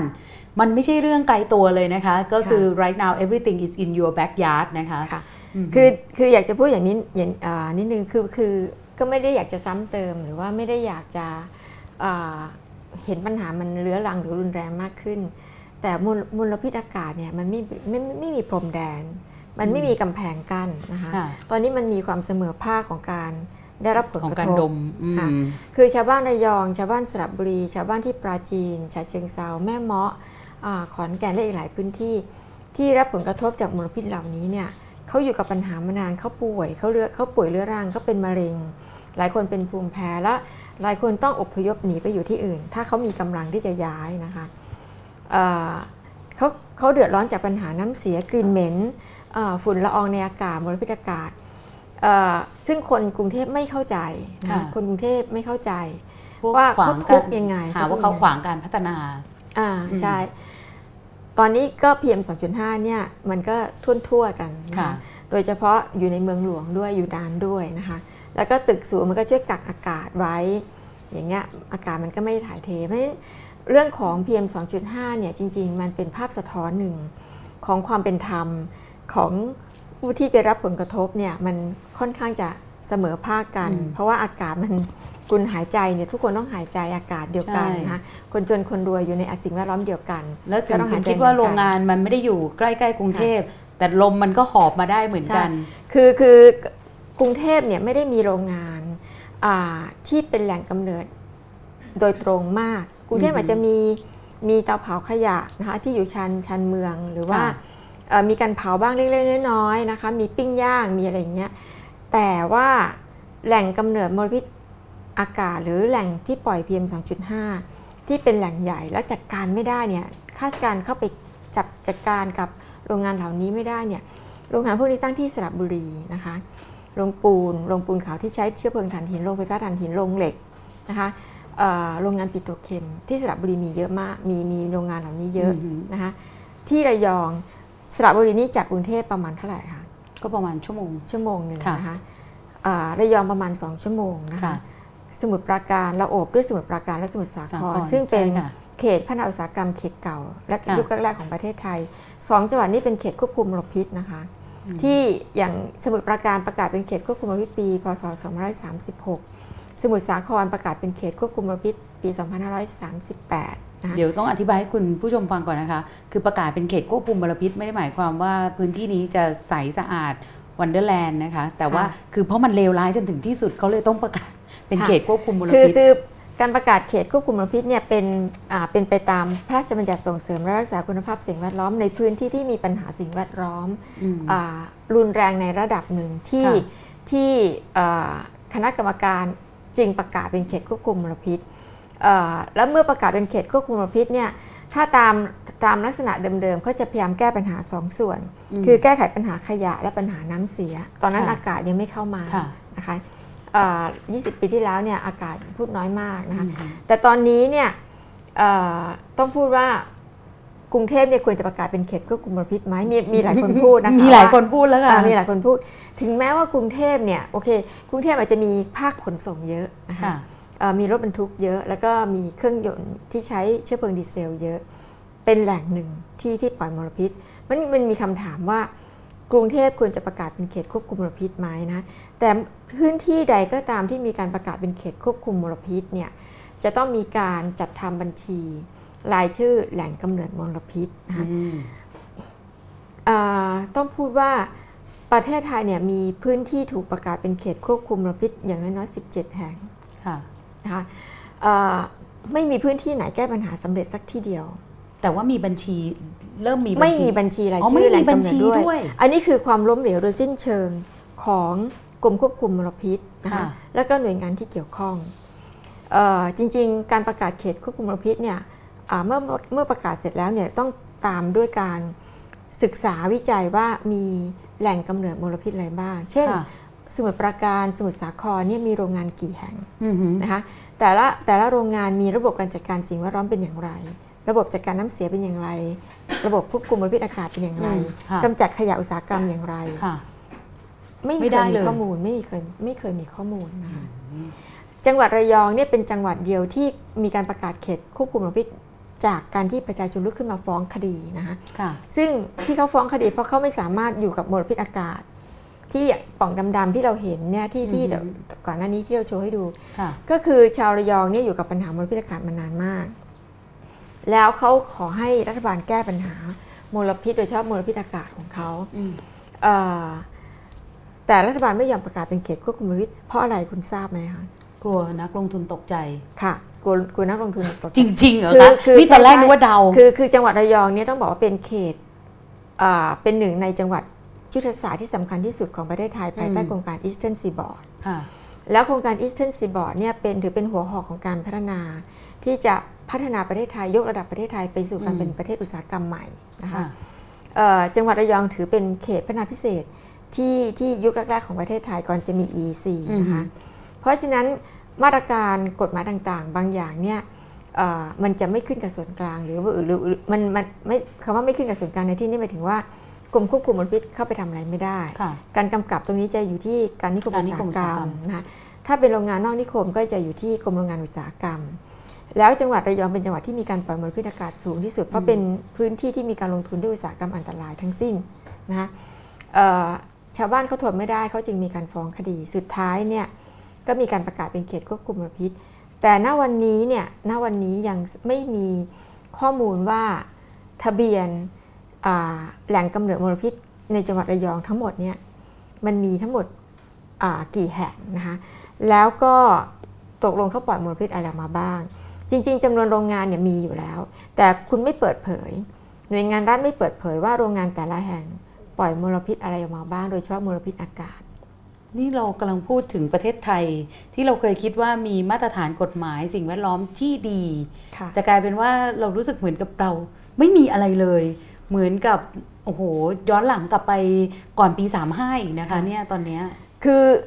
ก็จะจะพูดอย่างนั้นก็อาจก็อาจจะไม่ผิดนักที่ที่คือจริงๆสถานการณ์มันอย่างมันเป็นเคลื่อนไปในทางที่ดีขึ้น แต่ด้วยเหตุที่จำนวนโรงงานอุตสาหกรรมมันมากขึ้นและเพิ่มขึ้นค่ะเรื่อย ๆ และจะเพิ่มมากขึ้นไปอีกนะคะจากฝีมือของคุณสมคิดก็ดีอืมหรือจากฝีมือของหลายๆคนก็ดีนะคะค่ะแล้วก็จากพรบที่มีการประกาศใหม่เนี่ยเพราะฉะนั้นประเทศไทยจะมีโรงงานเพิ่มขึ้น มีการลงทุนเพิ่มขึ้น แล้วตอนนี้กลุ่มนักลงทุนเป้าหมายหลักของประเทศไทยคือ นักลงทุนจากจีนจีนนะแล้วคิดดูว่าโรงงานในจีนเนี่ยเขาถูกปิด เพราะว่าอือหือเขาปล่อยมลพิษอากาศเขาค่ะก่อให้เกิดปัญหา PM 2.5 แต่โรงงานเหล่านั้นเนี่ยกำลังย้ายฐานมายังประเทศไทย ฉะนั้นก็จะเป็นประเภทพวกโรงงานฝุ่นแดงฝุ่นเหล็กเศษสิ่งทอ หลอมพลาสติกแบบนี้เป็นต้นใช่ไหมคะค่ะทีนี้เนี่ยเวลาที่เอ่อก็ต้องยอมรับว่าสิ่งที่เรากำลังพูดเนี่ยอยู่ แน่น ๆ เลยนะคะค่ะตามตารางที่เมื่อกี้ทำให้ดูเนี่ยก็คือค่ะตั้งแต่ช่วงหลังรัฐประหารเป็นต้นมา ซึ่งเกือบทุกเรื่องเลย เราจะพบว่าเสียงธุรกิจเนี่ยดังมาก เขาไปวิ่งล็อบบี้อะไรยังไง คุณเพ็ญโฉมพอแกะรอยอะไรอย่างนี้ได้บ้างไหมคะดิฉันก็อยากรู้เขาล็อบบี้ยังไงบ้างเราอยากได้ไปล็อบบี้เหมือนเขาบ้างหรือว่าเขาไปวิ่งผ่านตรงไหนอะไรอย่างเงี้ยค่ะอ่าต้องต้องยอมรับอันหนึ่งนะคะว่ารัฐบาลท่านเนี่ยท่านไม่ฟังเสียง โดยเฉพาะ NGO เขาไม่ฟังแน่นอนนะคะอือหืออ่านักวิชาการด้านสิ่งแวดล้อมก็ท่านก็ไม่ฟังด้วยนะคะอืมเท่าที่เราตามมานับตั้งแต่ปี 2557 ที่ค่ะที่ที่รัฐบาลขึ้นมาบริหารประเทศเนี่ยเราจะเห็นว่ากลุ่มนักลงทุนวิ่งเข้าหารัฐบาลตลอดเวลานะคะค่ะเอ่อโดยเฉพาะคณะกรรมการร่วมพัฒนา คณะกรรมการร่วมรัฐเอกชนเนี่ยกกรอ่ากกค่ะรจะจะจะเกาะติดรัฐบาลเลยนะคะแล้วก็เอ่อตัว ที่ปรึกษาหลักๆ หรือตัวรัฐมนตรีหลักๆเนี่ยอือหือเอ่อก็อย่างคุณสมคิดนี่ก็ชัดเจนนะคะค่ะว่าท่านก็เอ่อเป็นบุเป็นผู้ที่มีบทบาทสูงมากในรัฐบาลชุดนี้ ที่ให้คำปรึกษาด้านการพัฒนาเศรษฐกิจการลงทุนต่างๆ แล้วก็เป็นผู้ที่ดึงการลงทุนเข้ามาอือหือท่านมีคำสั่งล่าสุดนี้ถึงกระทรวงอุตสาหกรรมว่าให้หน่วยงานในกระทรวงอุตสาหกรรมปรับบทบาทครั้งสำคัญอ่า ปรับบทบาทจากผู้กำกับ ใช้กฎหมายในค่ะการกำกับดูแลมาเป็นผู้เอื้ออำนวยการลงทุนนะคะแล้วท่านก็บอกว่าไดโนเสาร์เนี่ยยังไงก็ออกรูปมาเป็นไดโนเสาร์ซึ่งยังไม่ไม่เข้าใจว่าท่านท่านเชื่อมเรื่องไดโนเสาร์กับอ่าการปรับบทบาทของกระทรวงอุตสาหกรรมอืมมาจากการกำกับมาเป็นบทบาทของการส่งเสริมเนี่ยมันเกี่ยวกันยังไงนะค่ะแต่เราก็มีความรู้สึกว่าเอ่อ การที่ท่านทำแบบนี้เนี่ยท่านไม่ได้มองเลยว่าปัญหาสิ่งแวดล้อมมันจะรุนแรงแค่ไหนยังไง แล้วก็ไม่ได้คำนึงเลยว่าชาวบ้านเขาจะเดือดร้อนยังไงอืมแล้วบทบาทของทุนใหญ่ในการออกกฎหมาย เพราะเราเห็นเลยว่ามันมีทั้งเรื่องพรบมีทั้งเรื่องคำสั่งอะเราตเรามตต้องพูดตามตรง44ว่าค่ะส่วนหนึ่งที่เราคัดค้านพรบโรงงาน ร่างพรบโรงงานนะคะค่ะคือเราไปดูย้อนเนี่ยอ่าร่างพรบโรงงานฉบับของกระทรวงอุตสาหกรรมเนี่ยค่ะอ่า เรื่องของอายุของใบอนุญาตยังมีอยู่นะคะอือหือแล้วยังมีมามีมาตราหนึ่งที่บอกว่าให้มีการวางหลักประกัน การทำประกันและการตั้งกองทุนสำหรับแสดงว่าการฟื้นฟูสิ่งแวดล้อมพรบต้นทางที่มาจากกระทรวงอุตสาหกรรมเนี่ยไม่เลวนะมันไม่ได้มันไม่ได้มันถึไม่งได้กับดีแย่มากขนาดนี้แต่มันก็ไม่ได้แย่อ่าค่ะแต่ฉบับที่ผ่านกฤษฎีกาเนี่ยต้องต้องถือว่ารับงั้นเดี๋ยวไม่ได้ขอดูเอ่อ powerpoint นิดนึงค่ะ รับไม่ได้เลยนะคะอือหือที่ว่ารับไม่ได้เพราะว่าเออ พอเราไปดูคณะกรรมการกฤษฎีกาชุดที่ 5 ซึ่งพิจารณาเป็นเป็นผู้ปรับแก้อือหือทบทวนเอ่อตัวร่างกฎหมายโรงงานฉบับนี้เนี่ยค่ะอ่าซึ่งมีมีกรรมการอยู่ 8 ท่านด้วยกัน 7 ใน 8 ท่านเนี่ยดำรงตำแหน่งสำคัญในภาคธุรกิจนะคะซึ่งอันนี้ก็เลยทำให้เราเกิดคำถามว่าทำไมกฤษฎีกาคณะกรรมการในกฤษฎีกาที่จะต้องอาเป็นผู้ให้คำแนะนำ การปรับปรุงกฎหมายให้มันดีขึ้นให้มันรัดกุมอืมมากขึ้นทำไมจึงให้ภาคเอกชนมานั่งเป็นกรรมการเยอะขนาดนี้ แล้วเขาไม่มีกฎการแจง COI เหรอคะเอ่อ conflict of interest นะคะ อันนี้เราก็อยากจะฝากให้สังคมช่วยตั้งคำถามนี้เยอะๆนะคะ เพราะว่าค่ะอ่าคณะกรรมการในกฤษฎีกาไม่เคยมีการถูกตั้งคำถามจากสังคมเลยอืมว่าผลประโยชน์ทับซ้อนของท่านมีหรือไม่มีไหมนะคะเอ่อถ้าดูถ้าดูตามตรงเนี่ยจะเห็นว่าเอ่อผู้ทรงคุณวุฒิ หรือว่าคณะกรรมการหลายท่านเนี่ยค่ะเอ่อดำรงตำแหน่งสำคัญในบริษัทเอกชนนะคะต้องต้องดูสไลด์ต่อไปนะคะอ่าสไลด์ถัดไปนะคะที่จะไล่เรียง อันนี้เนี่ยกฤษฎีกาคณะ 5 ก็คือคณะที่ดูเรื่องพรบโรงงานเนี่ยค่ะนะคะค่ะ เดี๋ยวถ้าภาพยังไม่เสร็จนะคะ ไม่เป็นไรเดี๋ยวจะเรียนอ่านให้เลยแล้วกันนะคะ เพราะนี่ก็เป็นข้อมูลความเป็นจริงนะคะกฤษฎีกาคณะ 5 เนี่ย ถ้าดูคุณสุคนการจนาลัย อันนี้เป็นออดีต อธิบดีกรมพาณิชย์สัมพันธ์อธิบดีกรมทะเบียนการค้า ก็คือโตมาจากกระทรวงพาณิชย์นะคะจนกระทั่งได้เป็นรัฐมนตรีช่วยกระทรวงพาณิชย์ ถัดมาเนี่ยคุณมนูนเรียวไพรัตน์ อันนี้เนี่ยก็เป็นทั้งประธานปตทสพนะคะไทยออยประธาน TMC Polytex น้ำตาลขอนแก่น ARIP อันนี้นี่อยู่ในพื้นที่มาบตาพุดซะเยอะเลยนะคะ ที่คุณมนูญเลียวไพโรจน์เคยดูอยู่ แล้วก็คุณเชิดพงศ์สิริวิทย์ อันนี้ก็เป็นอดีตประธานกรรมการบริษัทโรงกลั่นน้ำมันระยองเป็นเอ่อปตท Chemical ไทยออยล์นะคะ แล้วก็เอ่อกฟผด้วยนะคะ บริษัทผลิตไฟฟ้าราชบุรีโฮลดิ้งนะคะคุณจักรมณฑ์ผาสุกวนิชเนี่ย อันนี้เป็นเลขาธิการ BOI แต่ก็เป็นประธานบริษัท PCS Machine Group Holding จำกัดมหาชนนะคะ ก็เรียกว่าทุกคนนี่น่าจะมีโรงงานด้วยนะ ช่ไหมคือดูโรงงานอยู่ด้วย คุณเกริกวันนิดกกุลนะคะ อันนี้บริษัท e c o เอ่อ Enterprise นะคะอิตาเลียนไทยเอ่อ LPN Development นะคะโอสถสภานะคะโอ้โหน่าตื่นเต้นทั้งนั้นเลยนะคะยังไงถ้าสมมุติว่ามีคนที่รู้จักหรือว่าเกี่ยวกับกระบวนการของกฤษฎีกาเนี่ย เวลาพิจารณากฎหมายเนี่ยแน่นอนคนมีส่วนเกี่ยวข้องได้ แต่ถ้ามีผลประโยชน์ทับซ้อนเนี่ยกฤษฎีกาไม่จำเป็นต้องมีการถแถลงเลยเหรอคะถามถามดิฉันเหรอคะไม่กล้าถามคุณสมไม่กล้าถามไม่กล้าถามคุณเป็นโฉมเลยนะคะ แต่อยากถามคนในกฤษฎีกาเอ่อหรือใครที่พอรู้กฎหมายหรือรู้เรื่องคอร์รัปชันหรืออะไรแบบเนี้ยความโปร่งใสนะคะ อยากให้ตอบประเด็นเหล่านี้ด้วยนะคะ อืม โอ้โหฟังข้อมูลแล้วน่าตกใจไม่รู้ว่าคุณผู้ชมที่ดูทางไลฟ์อยู่เป็นยังไงบ้างขอดูคำถามหน่อยแล้วกันนะคะ ว่าเป็นยังไงบ้างเห็นว่าเข้ามาคึกคักทีเดียวนะคะ ก็มีสักประมาณ 5-6คำถาม เดี๋ยวเราจะไล่เรียงไปแล้วกันนะคะ ว่าแต่ละคำถามเป็นยังไงบ้างนะคะอะไรคือประเด็นสำคัญของนโยบายสิ่งแวดล้อมที่ควรตั้งประเด็นให้กับพรรคการเมืองต่าง ๆ มาถกเถียงแลกเปลี่ยนกันในช่วงการเลือกตั้งครั้งนี้อะค่ะอันนี้ก็ เอ่อเป็นคำถามที่ดีแต่ว่าก็ตอบยากนิดหน่อยนะคะค่ะคือคืออย่างน้อยๆเลยเนี่ยเราคิดว่าทำยังไงที่พรรคการเมืองจะมีนโยบายที่ชัดเจนว่าเอ่อเราเราไม่ได้ขัดขวางเรื่องการส่งเสริมการลงทุนหรือการพัฒนาเศรษฐกิจ แต่เราอยากเห็นนโยบายที่ให้ความสำคัญพประมาณกันเท่า ๆกันอือหือเอ่อถ้าหากบอกว่าเอ่อ การส่งเสริมการลงทุนเนี่ยเป็นเรื่องที่สำคัญกระตุ้นการเจริญเติบโตทางเศรษฐกิจ การคุ้มครองทรัพยากรธรรมชาติ การฟื้นฟูระบบนิเวศสิ่งแวดล้อมเออก็สำคัญไม่ไม่แพ้กัน คืออันหนึงเนี่ยที่พักอยากให้พักการเมืองทุกพักเนี่ยลองพิจารณาดูก็คือว่า ถ้าสิ่งแวดล้อมไม่ดีเนี่ยมันจะมีผลอืมทำให้สุขภาพของคนชีวิตของคน สติปัญญาของคนไม่ดีไปด้วย ถ้าคนไม่ดีสุขภาพไม่ดี สติปัญญาไม่ดีเนี่ยอือหือเศรษฐกิจมันมันก็ไม่ดี คุณจะเอาคนต่างชาติเข้ามากลุ่มเศรษฐกิจของบ้านเรา เพราะคนไทยโง่ไปหมดแล้วอย่างเงี้ยหรือเปล่าเอ่อโลหะหนักในอากาศที่อยู่ใน PM 2.5 ที่เราหายใจเข้าไปในช่วงที่มันเอ่อเข้มข้นมากๆเนี่ยมันมีผลทำลายสมอง แล้วถ้าหากว่ามันเราเราได้รับมันอยู่บ่อยๆเนี่ยมันจะมีผลทำให้เอ่อผู้หญิงที่กำลังตั้งครรภ์ค่ะข้อเด็กออกมาเนี่ยสติปัญญาจะพิกลพิการหรือว่าปัญญาอ่อนที่เขาเรียกว่าโรคปัญญาอ่อนอือหือเออหรือ ทำให้เจ็บป่วยเรื้อรัง เพราะฉะนั้นถ้าถ้าสิ่งแวดล้อมไม่ดีมีมลพิษในสิ่งแวดล้อมสูงมาก คนจะมีมีผลกระทบ ถ้าหากว่าคนมีผลกระทบ ประสิทธิภาพของคนในการทำงานในการสร้างรายได้ ในการสร้างสรรค์งานแล้วก็ในการอือฮึช่วยพัฒนาเศรษฐกิจจะแย่ไปด้วย เพราะฉะนั้นเราอยากเห็นพักการเมือง แต่ละพักเนี่ยพูดมาเลยว่าจะทำยังไงที่จะทำให้อากาศของกรุงเทพและของประเทศไทยเนี่ยสะอาดขึ้นนะคะเขาอาจจะต้อง ต้องคิดแม่น้ำลำคลอง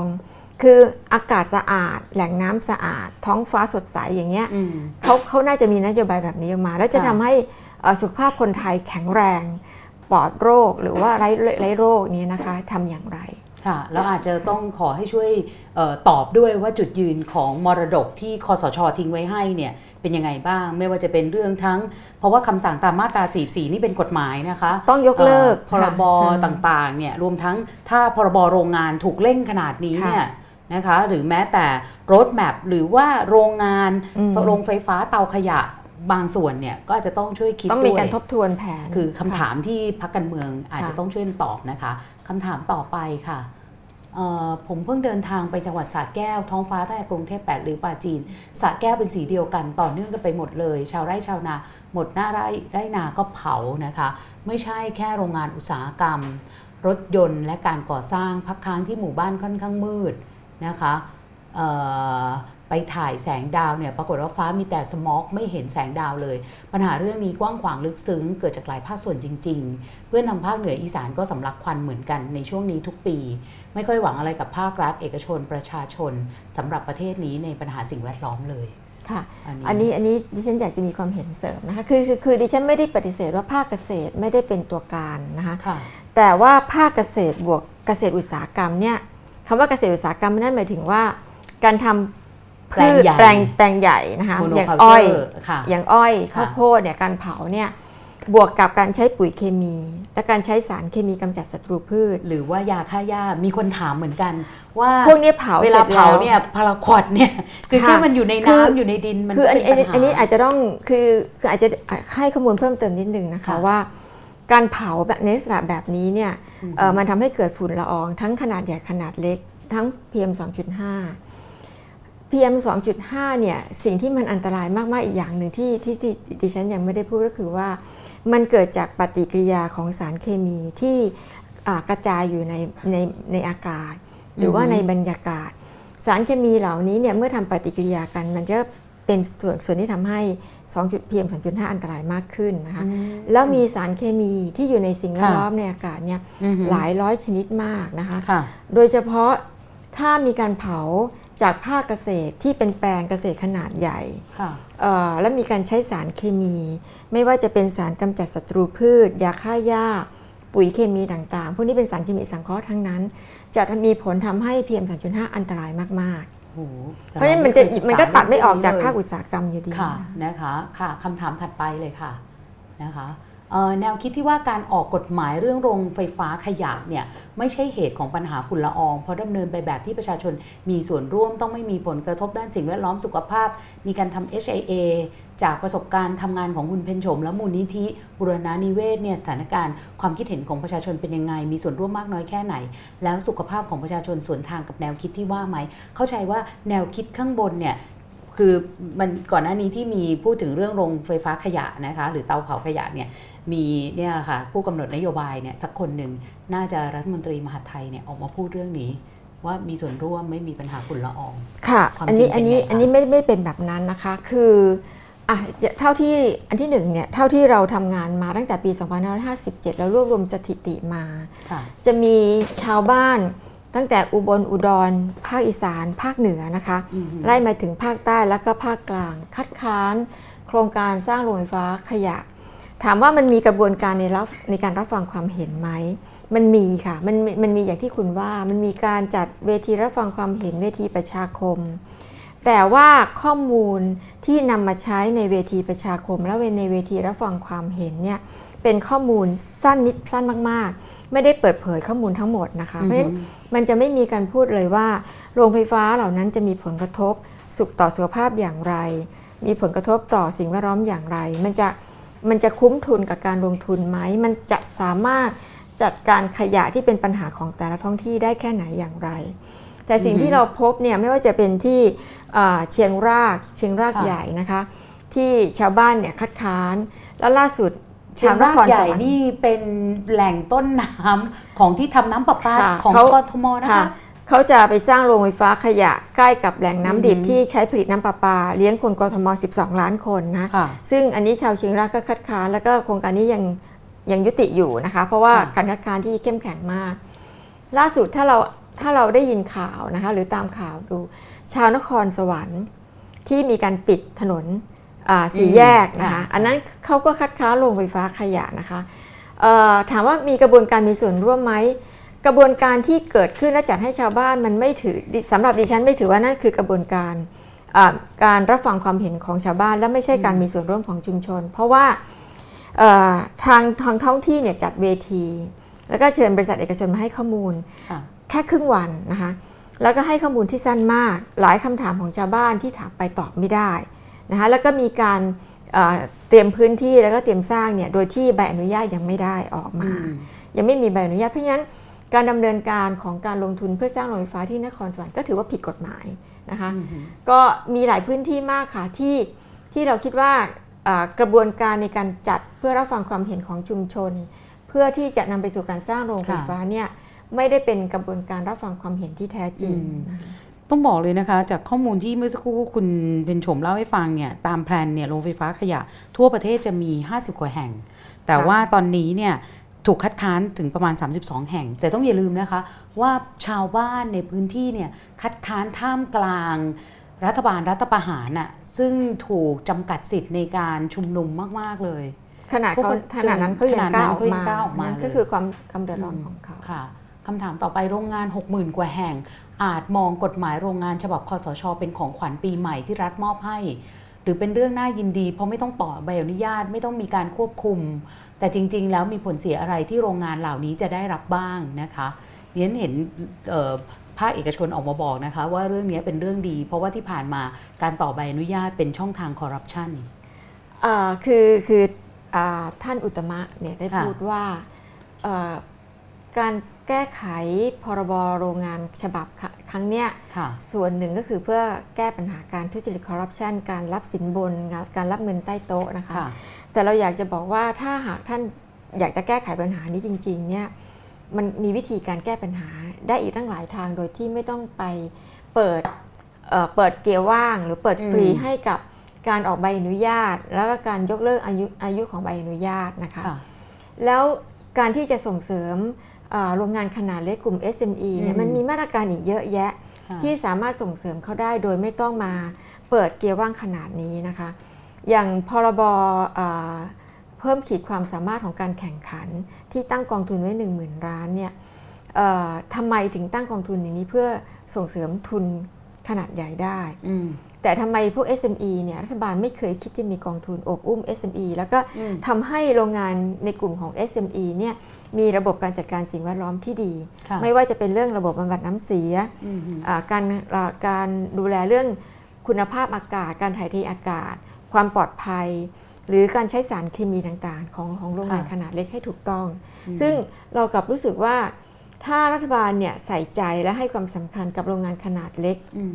มเอ่อมันมีมาตรการเยอะแยะ มันมีนโยบายอีกมากที่รัฐบาลควรจะต้องทำแต่สิ่งที่รัฐบาลพุ่งพุ่งเป้าไปเนี่ยเป็นการเชิญชวนนักลงทุนต่างประเทศเข้ามาค่ะนะคะแล้วก็อบอุ้มทุนขนาดใหญ่ที่เขามีกำลังดีอยู่แล้วอืมค่ะ แล้วผลเสียที่โรงงานเหล่านี้จะมีกับพรบฉบับนี้นะคะ มีบ้างไหมหรือว่าเป็นของขวัญปีใหม่ล้วนคือถ้าหากว่ารัฐบาลเอ่ออบอุ้ม SME ในลักษณะที่ผิดทาง ต่อไป SME ก็จะเจอปัญหา คือคือแทนที่จะเข้ามาดูเรื่องของโอเครัฐบาลอาจจะให้ความสำคัญพูดถึงเรื่องคุณภาพของผลิตภัณฑ์เอ่อชื่อเสียงของผลิตภัณฑ์ หรือว่ารูปภาพลักษณ์ของผลิตภัณฑ์ แต่ถ้าภายในระบบการผลิตทั้งหมดเนี่ยมันไม่ดี มันจะเป็นผลเสียระยะยาวๆนี่นึกถึงแบบเวลาที่ในช่วงที่ผ่านมาเราเจอปัญหาว่าเอ่ออืมผู้บริโภคต่างประเทศเนี่ยอืมไม่ซื้อ กุ้งหรือผลิตภัณฑ์ประมงจากประเทศไทยค่ะเพราะว่าเราปล่อยปละละเลยเรื่องการใช้แรงงานเด็ก การใช้แรงงานบังคับค่ะในอุตสาหกรรมประมงค่ะใช้เครื่องมือที่ไม่ถูกต้องในอุตสาหกรรมประมงค่ะเราก็เลยต้องมาแก้กันใหญ่เลยค่ะนะคะ ก็พบคล้ายๆแบบเนี้ยก็คือปล่อยค่ะปล่อยผีช่วงหนึ่งอืมนะคะอีกประเด็นหนึ่งที่จะคล้าย ๆ กันก็คือว่า คือการใช้สารเคมีของธุรกิจรายย่อยเนี่ยในกระบวนการผลิตหรือสารเคมีบางตัวมันจะเป็นสารอันตรายอืมสารระเหย ซึ่งถ้าหากว่าทำไปต่อเนื่องเนี่ยเท่ากับเราจะจะได้รับสารพิษเข้าสู่ร่างกายอย่างต่อเนื่อง ซึ่งอันนี้อันตรายมาก เพราะฉะนั้นเนี่ยเวลาที่เวลากฎหมายเอื้อ การลงทุนแล้วก็ไม่ได้มีการตรวจสอบ หรือว่าอืมเปิดว่างสำหรับการต่อใบอนุญาต หรือค่ะว่ามีการตรวจสอบอะไรแบบนี้นะคะ ว่าสถานที่หรือว่าสถานประกอบการของโรงงานรายเล็กๆ แบบนี้เนี่ยสภาพแวดล้อมเขาดีพอไหม การถ่ายเทอากาศดีไหมเขาใช้สารเคมี เขามีวิธีการใช้สารเคมี และมีวิธีการป้องกันตัวเองอย่างไรค่ะเอ่อหรือความปลอดภัยภายในการทำงานเป็นอย่างไร ถ้าไม่เข้ามาดูแลแล้วเข้ามาเข้ามาช่วยเหลือเนี่ยอืมซึ่งจริงๆเนี่ยถ้ารัฐบาลให้ผู้เชี่ยวชาญเข้ามาแนะนำและช่วยจัดระบบตรงนี้ให้มันดีนะมีกองทุนที่จะมาเสริมเขาเนี่ยเราว่าแบบนี้มันจะช่วยได้มากกว่า ที่จะไปปลดอายุอืมของใบอนุญาต หรือว่า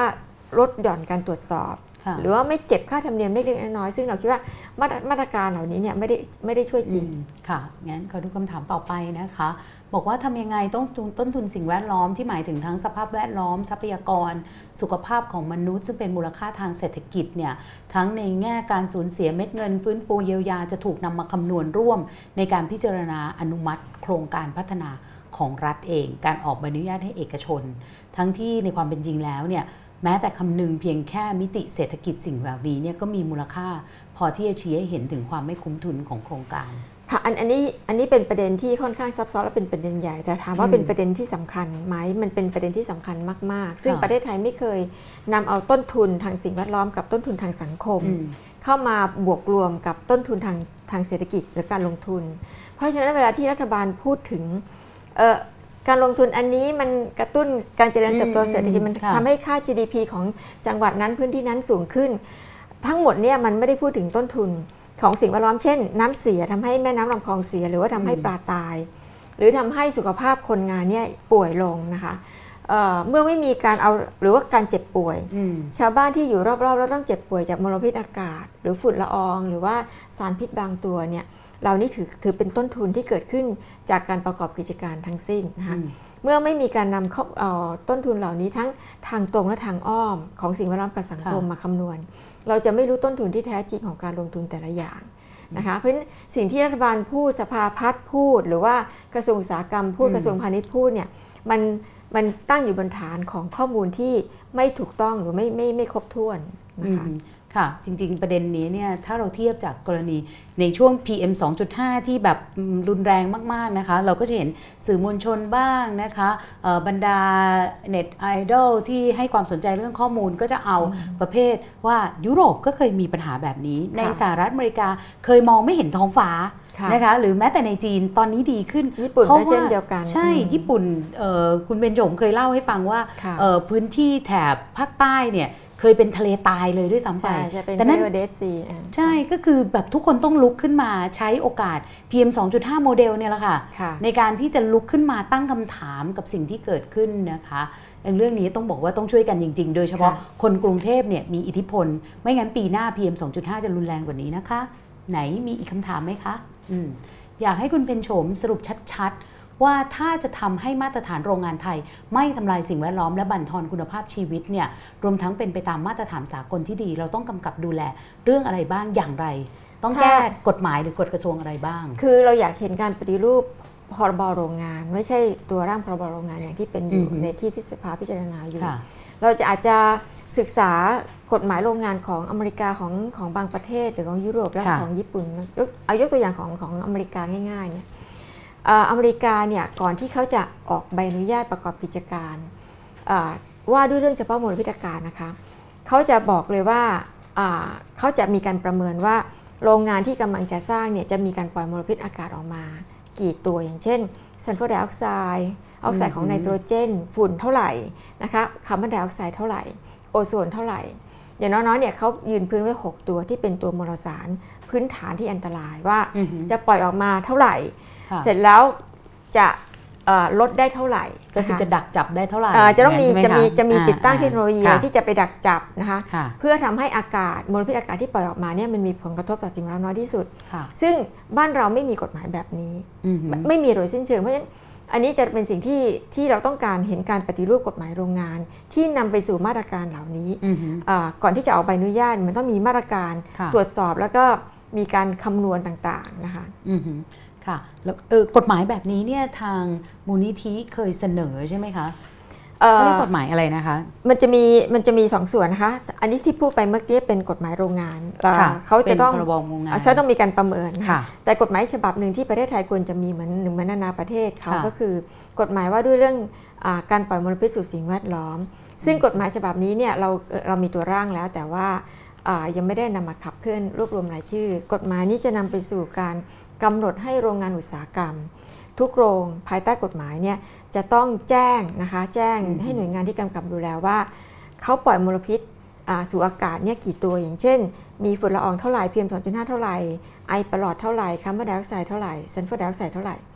เอ่อทั้งหมดกี่ตัว แล้วแต่ละตัวเนี่ยปล่อยมากี่กิโลกรัมต่อปีนะคะอือฮึซึ่งถ้าเรามีกฎหมายในลักษณะแบบนี้เนี่ยเราจะแก้ปัญหา PM 2.5 ได้แน่นอนอือฮึแต่เมื่อเราไม่มีกฎหมายแบบนี้ ที่เรียกว่ากฎหมาย PRTR หรือว่า Pollutant Release and Transfer Register ค่ะถ้าภาษาไทยที่กรมควบคุมมลพิษใช้อยู่เนี่ยก็คือกฎหมายว่าด้วยทำเนียบข้อมูลมลพิษที่ปล่อยสู่สิ่งแวดล้อมนะคะเอ่อเราอยากให้ประเทศไทยมีกฎหมายอันนี้เหมือนหลาย ๆ ประเทศที่เขามีอยู่นะคะค่ะแล้วก็การแก้ไขปัญหาสิ่งแวดล้อม โดยเฉพาะเรื่องมลพิษที่ปล่อยสู่อากาศ ปล่อยสู่น้ำหรือว่าของเสียอันตรายเนี่ย จะเป็นเรื่องที่สามารถควบคุมและจัดการได้ง่ายขึ้นอืมค่ะ ก็คือค่ะสองทางทั้งในส่วนของกรมควบคุมมลพิษ แล้วก็ในส่วนที่โรงงานค่ะแต่ผู้ประกอบการต้องรายงานค่ะนะคะใช่แล้วก็ต้องมีระบบตรวจสอบด้วยค่ะอันนี้ก็บวกรวมกับที่เมื่อกี้คุณปเป็ระนเด็นโฉมบอกว่าประเด็นสำคัญค่ะของกฎหมายที่ที่ว่าไว้สองสองค่ะส่วนเนี้ก็คือว่าข้อมูลเหล่านี้ต้องเผยแพร่ทางเว็บไซต์ ประชาชนอืมสามารถเข้าถึงได้ค่ะโดยไม่มีการปิดกั้น ตัวโรงงานเนี่ยของอเมริกา เมื่อใบอนุญาตเนี่ยเมื่อเมื่อผู้ประกอบกิจการเข้าได้ใบอนุญาตแล้ว เขาจะต้องนำใบอนุญาตนั้นนะมาประมาประกาศหน้าโรงงาน คือชาวบ้านสามารถดูได้ถ้าเกิดวันไหนมันมีอะไรผิดปกติ เขาจะดูเลยว่าดูว่าใบอนุญาตเนี่ยเขาอนุญาตให้ทำอะไรได้และไม่อนุญาตให้ทำอะไร เพราะฉะนั้นอืมชาวบ้านจะร่วมกันเข้ามามีส่วนในการกำกับดูแล แล้วก็ทำให้โรงงานเนี่ยพัฒนาตัวเองไปในทางที่ดีขึ้นค่ะส่วนกฎหมาย PRTR ที่ว่านี้เนี่ยจะทำให้เอ่อ ประเทศไทยทั้งหน่วยงานรัฐเอกชน และก็ชุมชนเนี่ยสามารถร่วมมือแก้ไขปัญหาได้ดีขึ้นอืมค่ะ อันนี้ก็บวกรวมกับที่เมื่อกี้คุณเบนค่ะโฉมตอบก่อนหน้าก็คือบรรดาคำสั่งคอสชอะไรอย่างนี้ต้องยกเลิกต้องยกนะคะเลิกต้องยกเลิกค่ะค่ะต้องยกเลิกไปนะคะเราจะสู้กับเศรษฐศาสตร์การเมืองเรื่องมลพิษอย่างไร เพราะกลุ่มทุนมักมีอำนาจเหนือประชาชนเบื้องหน้า ผู้กำหนดนโยบายจนนโยบายรัฐเอาใจทุนมากกว่าประชาชน ก็อันนี้เป็นเรื่องที่เราทุกคนก็คงต้องให้ความสำคัญแล้วก็ออกมาช่วยกันพูดมคือคือเราคิดว่ายุคสมัยนี้แล้วเนอะอืมเอ่อสิทธิและอำนาจเนี่ยน่าจะคืนมาสู่ประชาชนค่ะเอ่อแล้วประชาชนทุกคนถ้าหากให้ความสำคัญกับเรื่องสิ่งแวดล้อมหรือต้นทุนอ่าการพัฒนาเศรษฐกิจที่มองมิติของสังคม สิ่งแวดล้อม คุณภาพชีวิตคนต่างๆ เหล่านี้เนี่ยอือฮึถ้าเรามีการศึกษาแล้วก็ผลักดันให้รัฐบาลต้องเห็น เรื่องนี้เป็นเรื่องที่สำคัญทำให้ภาคธุรกิจภาคเอกชนเนี่ยต้องยอมรับว่าเขาจะละเลยสิ่งเหล่านี้ไม่ได้อืมฮึระยะยาวบ้านเราก็จะดีขึ้นเองค่ะนะคะค่ะมีคำถามอีกไหมคะ อยากให้เล่านวัตกรรมเชิงนโยบายที่บางประเทศประสบความสำเร็จในการถือประโยชน์ของประชาชนเหนือกลุ่มทุนอุตสาหกรรมเขาทำยังไง ถ้าอย่างของญี่ปุ่นเนี่ยก็ชัดนะคะ ญี่ปุ่นอเมริกายุโรปเนี่ยชัดมากเเออ ตอนนี้ของจีนเองก็ชัดเอาของจีนเนี่ยใกล้เคียงบ้านเราก่อนอืมของจีนเนี่ยเออตอนนี้เขามีมาตรการว่าถ้าโรงงานไหนทำผิดกฎหมาย เรื่องมลพิษเนี่ยปล่อยมลพิษเกินหรือว่าค่ะทำให้เกิดสิ่งแวดล้อมเสียหายเนี่ยเขาปิดโรงงานเลยอืมแล้วก็ต้องสั่งให้แก้นะคะของประเทศไทยเนี่ยมีปัญหา PM 2.5 นี่ปิดโรงเรียนนะคะแต่ของเขาเนี่ยปิดปิดโรงงาน ที่มีคนทำมีมใช่ไหมค่ะอันนั้นน่ะเจ๋งมากเลยค่ะ แต่บ้านเราเนี่ยเสียข้าจราริชตการเล็กน้อยไม่กล้าสั่งปิดอืมโรงงานค่ะนะคะไม่ปิดกล้าโรงสั่งเรียนปิดโรซะงงานอ่าของญี่ปุ่นเนี่ยเอ่อเขาเกิดเขาเคยเกิดโศกนาฏกรรมใหญ่จากโรคมินามาตะใช่ไหมค่ะคะเมื่อประมาณ 60 ปีที่แล้วเอ่อโศกนาฏกรรมนั้นน่ะมันนำไปสู่การปฏิรูปอ่าการจัดการสิ่งแวดล้อมของประเทศเขาทั้งหมด แต่นั่นการปฏิรูปนั้นมันเกิดขึ้นมาจากการลุกขึ้นมาต่อสู้ของผู้ป่วยและก็ของประชาชน ของนักกฎหมายของครูของนักศึกษามหาลัยของสื่อมวลชนนะคะ ซึ่งเอ่อเมื่อเขาสู้ด้วยหลักฐานที่ทำให้รัฐบาลจำนวนเนี่ยรัฐบาลยอมจำนวน คือของรัฐบาลญี่ปุ่นเขาจะดีอย่างหนึ่งคือ ตอนแรกเขาอาจจะทำเร็ว แต่เมื่อหลักฐานมันชัดเขายอมจำนวนและเขายอมกล่าวคำขอโทษมต่อผู้ป่วยต่อสาธารณะเขามาโค้งคำนับขอยอมรับผิดอืมแต่รัฐบาลไทยไม่เคยยอมรับอะไรผิดเลยนะคะอืมข้าราบชอกว่าการไม่มีไทยทุกค่ะระดับไม่เคยไม่เคยยอมรับว่าตัวเองทำผิดค่ะ เราเคยได้ยินรัฐบาลไทยโกหกเอ้ยขอโทษประชาชนไหมคะมีได้มีหมเคยได้ยินโกหกอะแต่ไม่เคยได้ยินขอโทษประชาชน นี่อันนี้คือคือสิ่งที่อืมเป็นสิ่งที่เป็นความรับผิดชอบของผู้นำประเทศของค่ะรัฐบาล เป็นทั้งมารยาทเป็นทั้งความรับผิดชอบเอ่อเป็นทั้งจริยธรรมด้วยนะคะแล้วมันเป็นนวัตเป็นนวัตกรรมอย่างหนึ่ค่ะงของการที่จะปรับปรุงประเทศด้วย คือมันต้องเปลี่ยนที่ความคิดของคนนะคะค่ะนะคะมีคำถามอีกไหมคะค่ะ โหอ่าหมดคำถามแล้วนะคะ ก็โหวันนี้คึกคักมากเลยนะคะ เพราะว่าจริง ๆแล้วเนี่ยคืออย่างที่บอกนะคะ PM 2.5 มันไม่ใช่แค่เรื่องที่เดี๋ยวอีกไม่วันไม่กี่วันก็จะไป เพราะอากาศร้อนขึ้นลมพัดมากขึ้นอืมแต่ว่ามันอยู่ในนี้แหละค่ะ แล้วก็ปีหน้ามันก็จะหนักกว่านี้อีก จากสภาพที่เราเล่าให้ฟังด้วยกลไกนโยบายการลดหย่อนออการลดทอนออกลไกมาตรการกำกับดูแลต่างๆเนี่ยนะคะสิ่งที่อยากจะฝากท่านผู้ชมทุกท่านนะคะก็คือว่าเรื่องแบบนี้เนี่ยคือการส่งเสียง การออกมาพูด การจับปิดติดตามตรวจสอบ เหมือนเวลาที่ท่านนายกรัฐมนตรีออกแถลงการเนี่ยเรียนได้เห็นแถลงการชั่วโมงเดียวเนี่ยมีคนเขียนว่าอันนี้ไม่จริงโดยเทียบกับสิ่งที่สิ่งที่มีการรายงานก่อนหน้าก็คือกรมกระทรวงอุตสาหกรรมบอกเลยว่าไม่มีการตรวจเรื่องนี้ไม่มีมาตรฐานเรื่องนี้ ฉะนั้นจะบอกว่าไม่มีก็ไม่ใช่นะคะ ฉะนั้นเนี่ยเรื่องนี้เนี่ย สิ่งที่สำคัญก็คือประชาธิปไตย สิทธิเสรีภาพ การแสดงความคิดเห็นอย่างเต็มที่การทำข้อมูล การตรวจสอบอย่างเข้มข้นเท่านั้นแหละค่ะ ที่จะทำให้เรารอดจาก PM 2.5 ซึ่งเป็นการเมืองเรื่องฝุ่นจริง ๆ นะคะ หรือว่าจะเรียกว่าเศรษฐศาสตร์ การเมืองฝุ่นพิษก็ได้นะคะ วันนี้เนี่ยต้องขอบคุณคุณเพนโฉมแซ่ตั้งผู้อำนวยการมูลที่บุรณะนิเวศอย่างมากเลยนะคะขอบคุณค่ะค่ะ แล้วในสัปดาห์หน้านะคะ เรื่องน่าสนใจค่ะ ก็เปลี่ยนจากเรื่องของหนักๆแบบนี้นะคะ ก็จะไปคุยกับคุณหนึ่งวรพจน์พันพงศ์นะคะ ซึ่งเป็นทั้งนักเขียนนักสัมภาษณ์มือหนึ่งนะคะ เป็นสื่อมวลชนอิสระนะคะ หัวข้อนักสัมภาษณ์ยืนหนึ่งเป็นยังไงนะคะ ก็เดี๋ยวสัปดาห์หน้ามาเจอกันนะคะใน ดีวันออนวันค่ะ วันนี้ลาไปก่อนนะคะ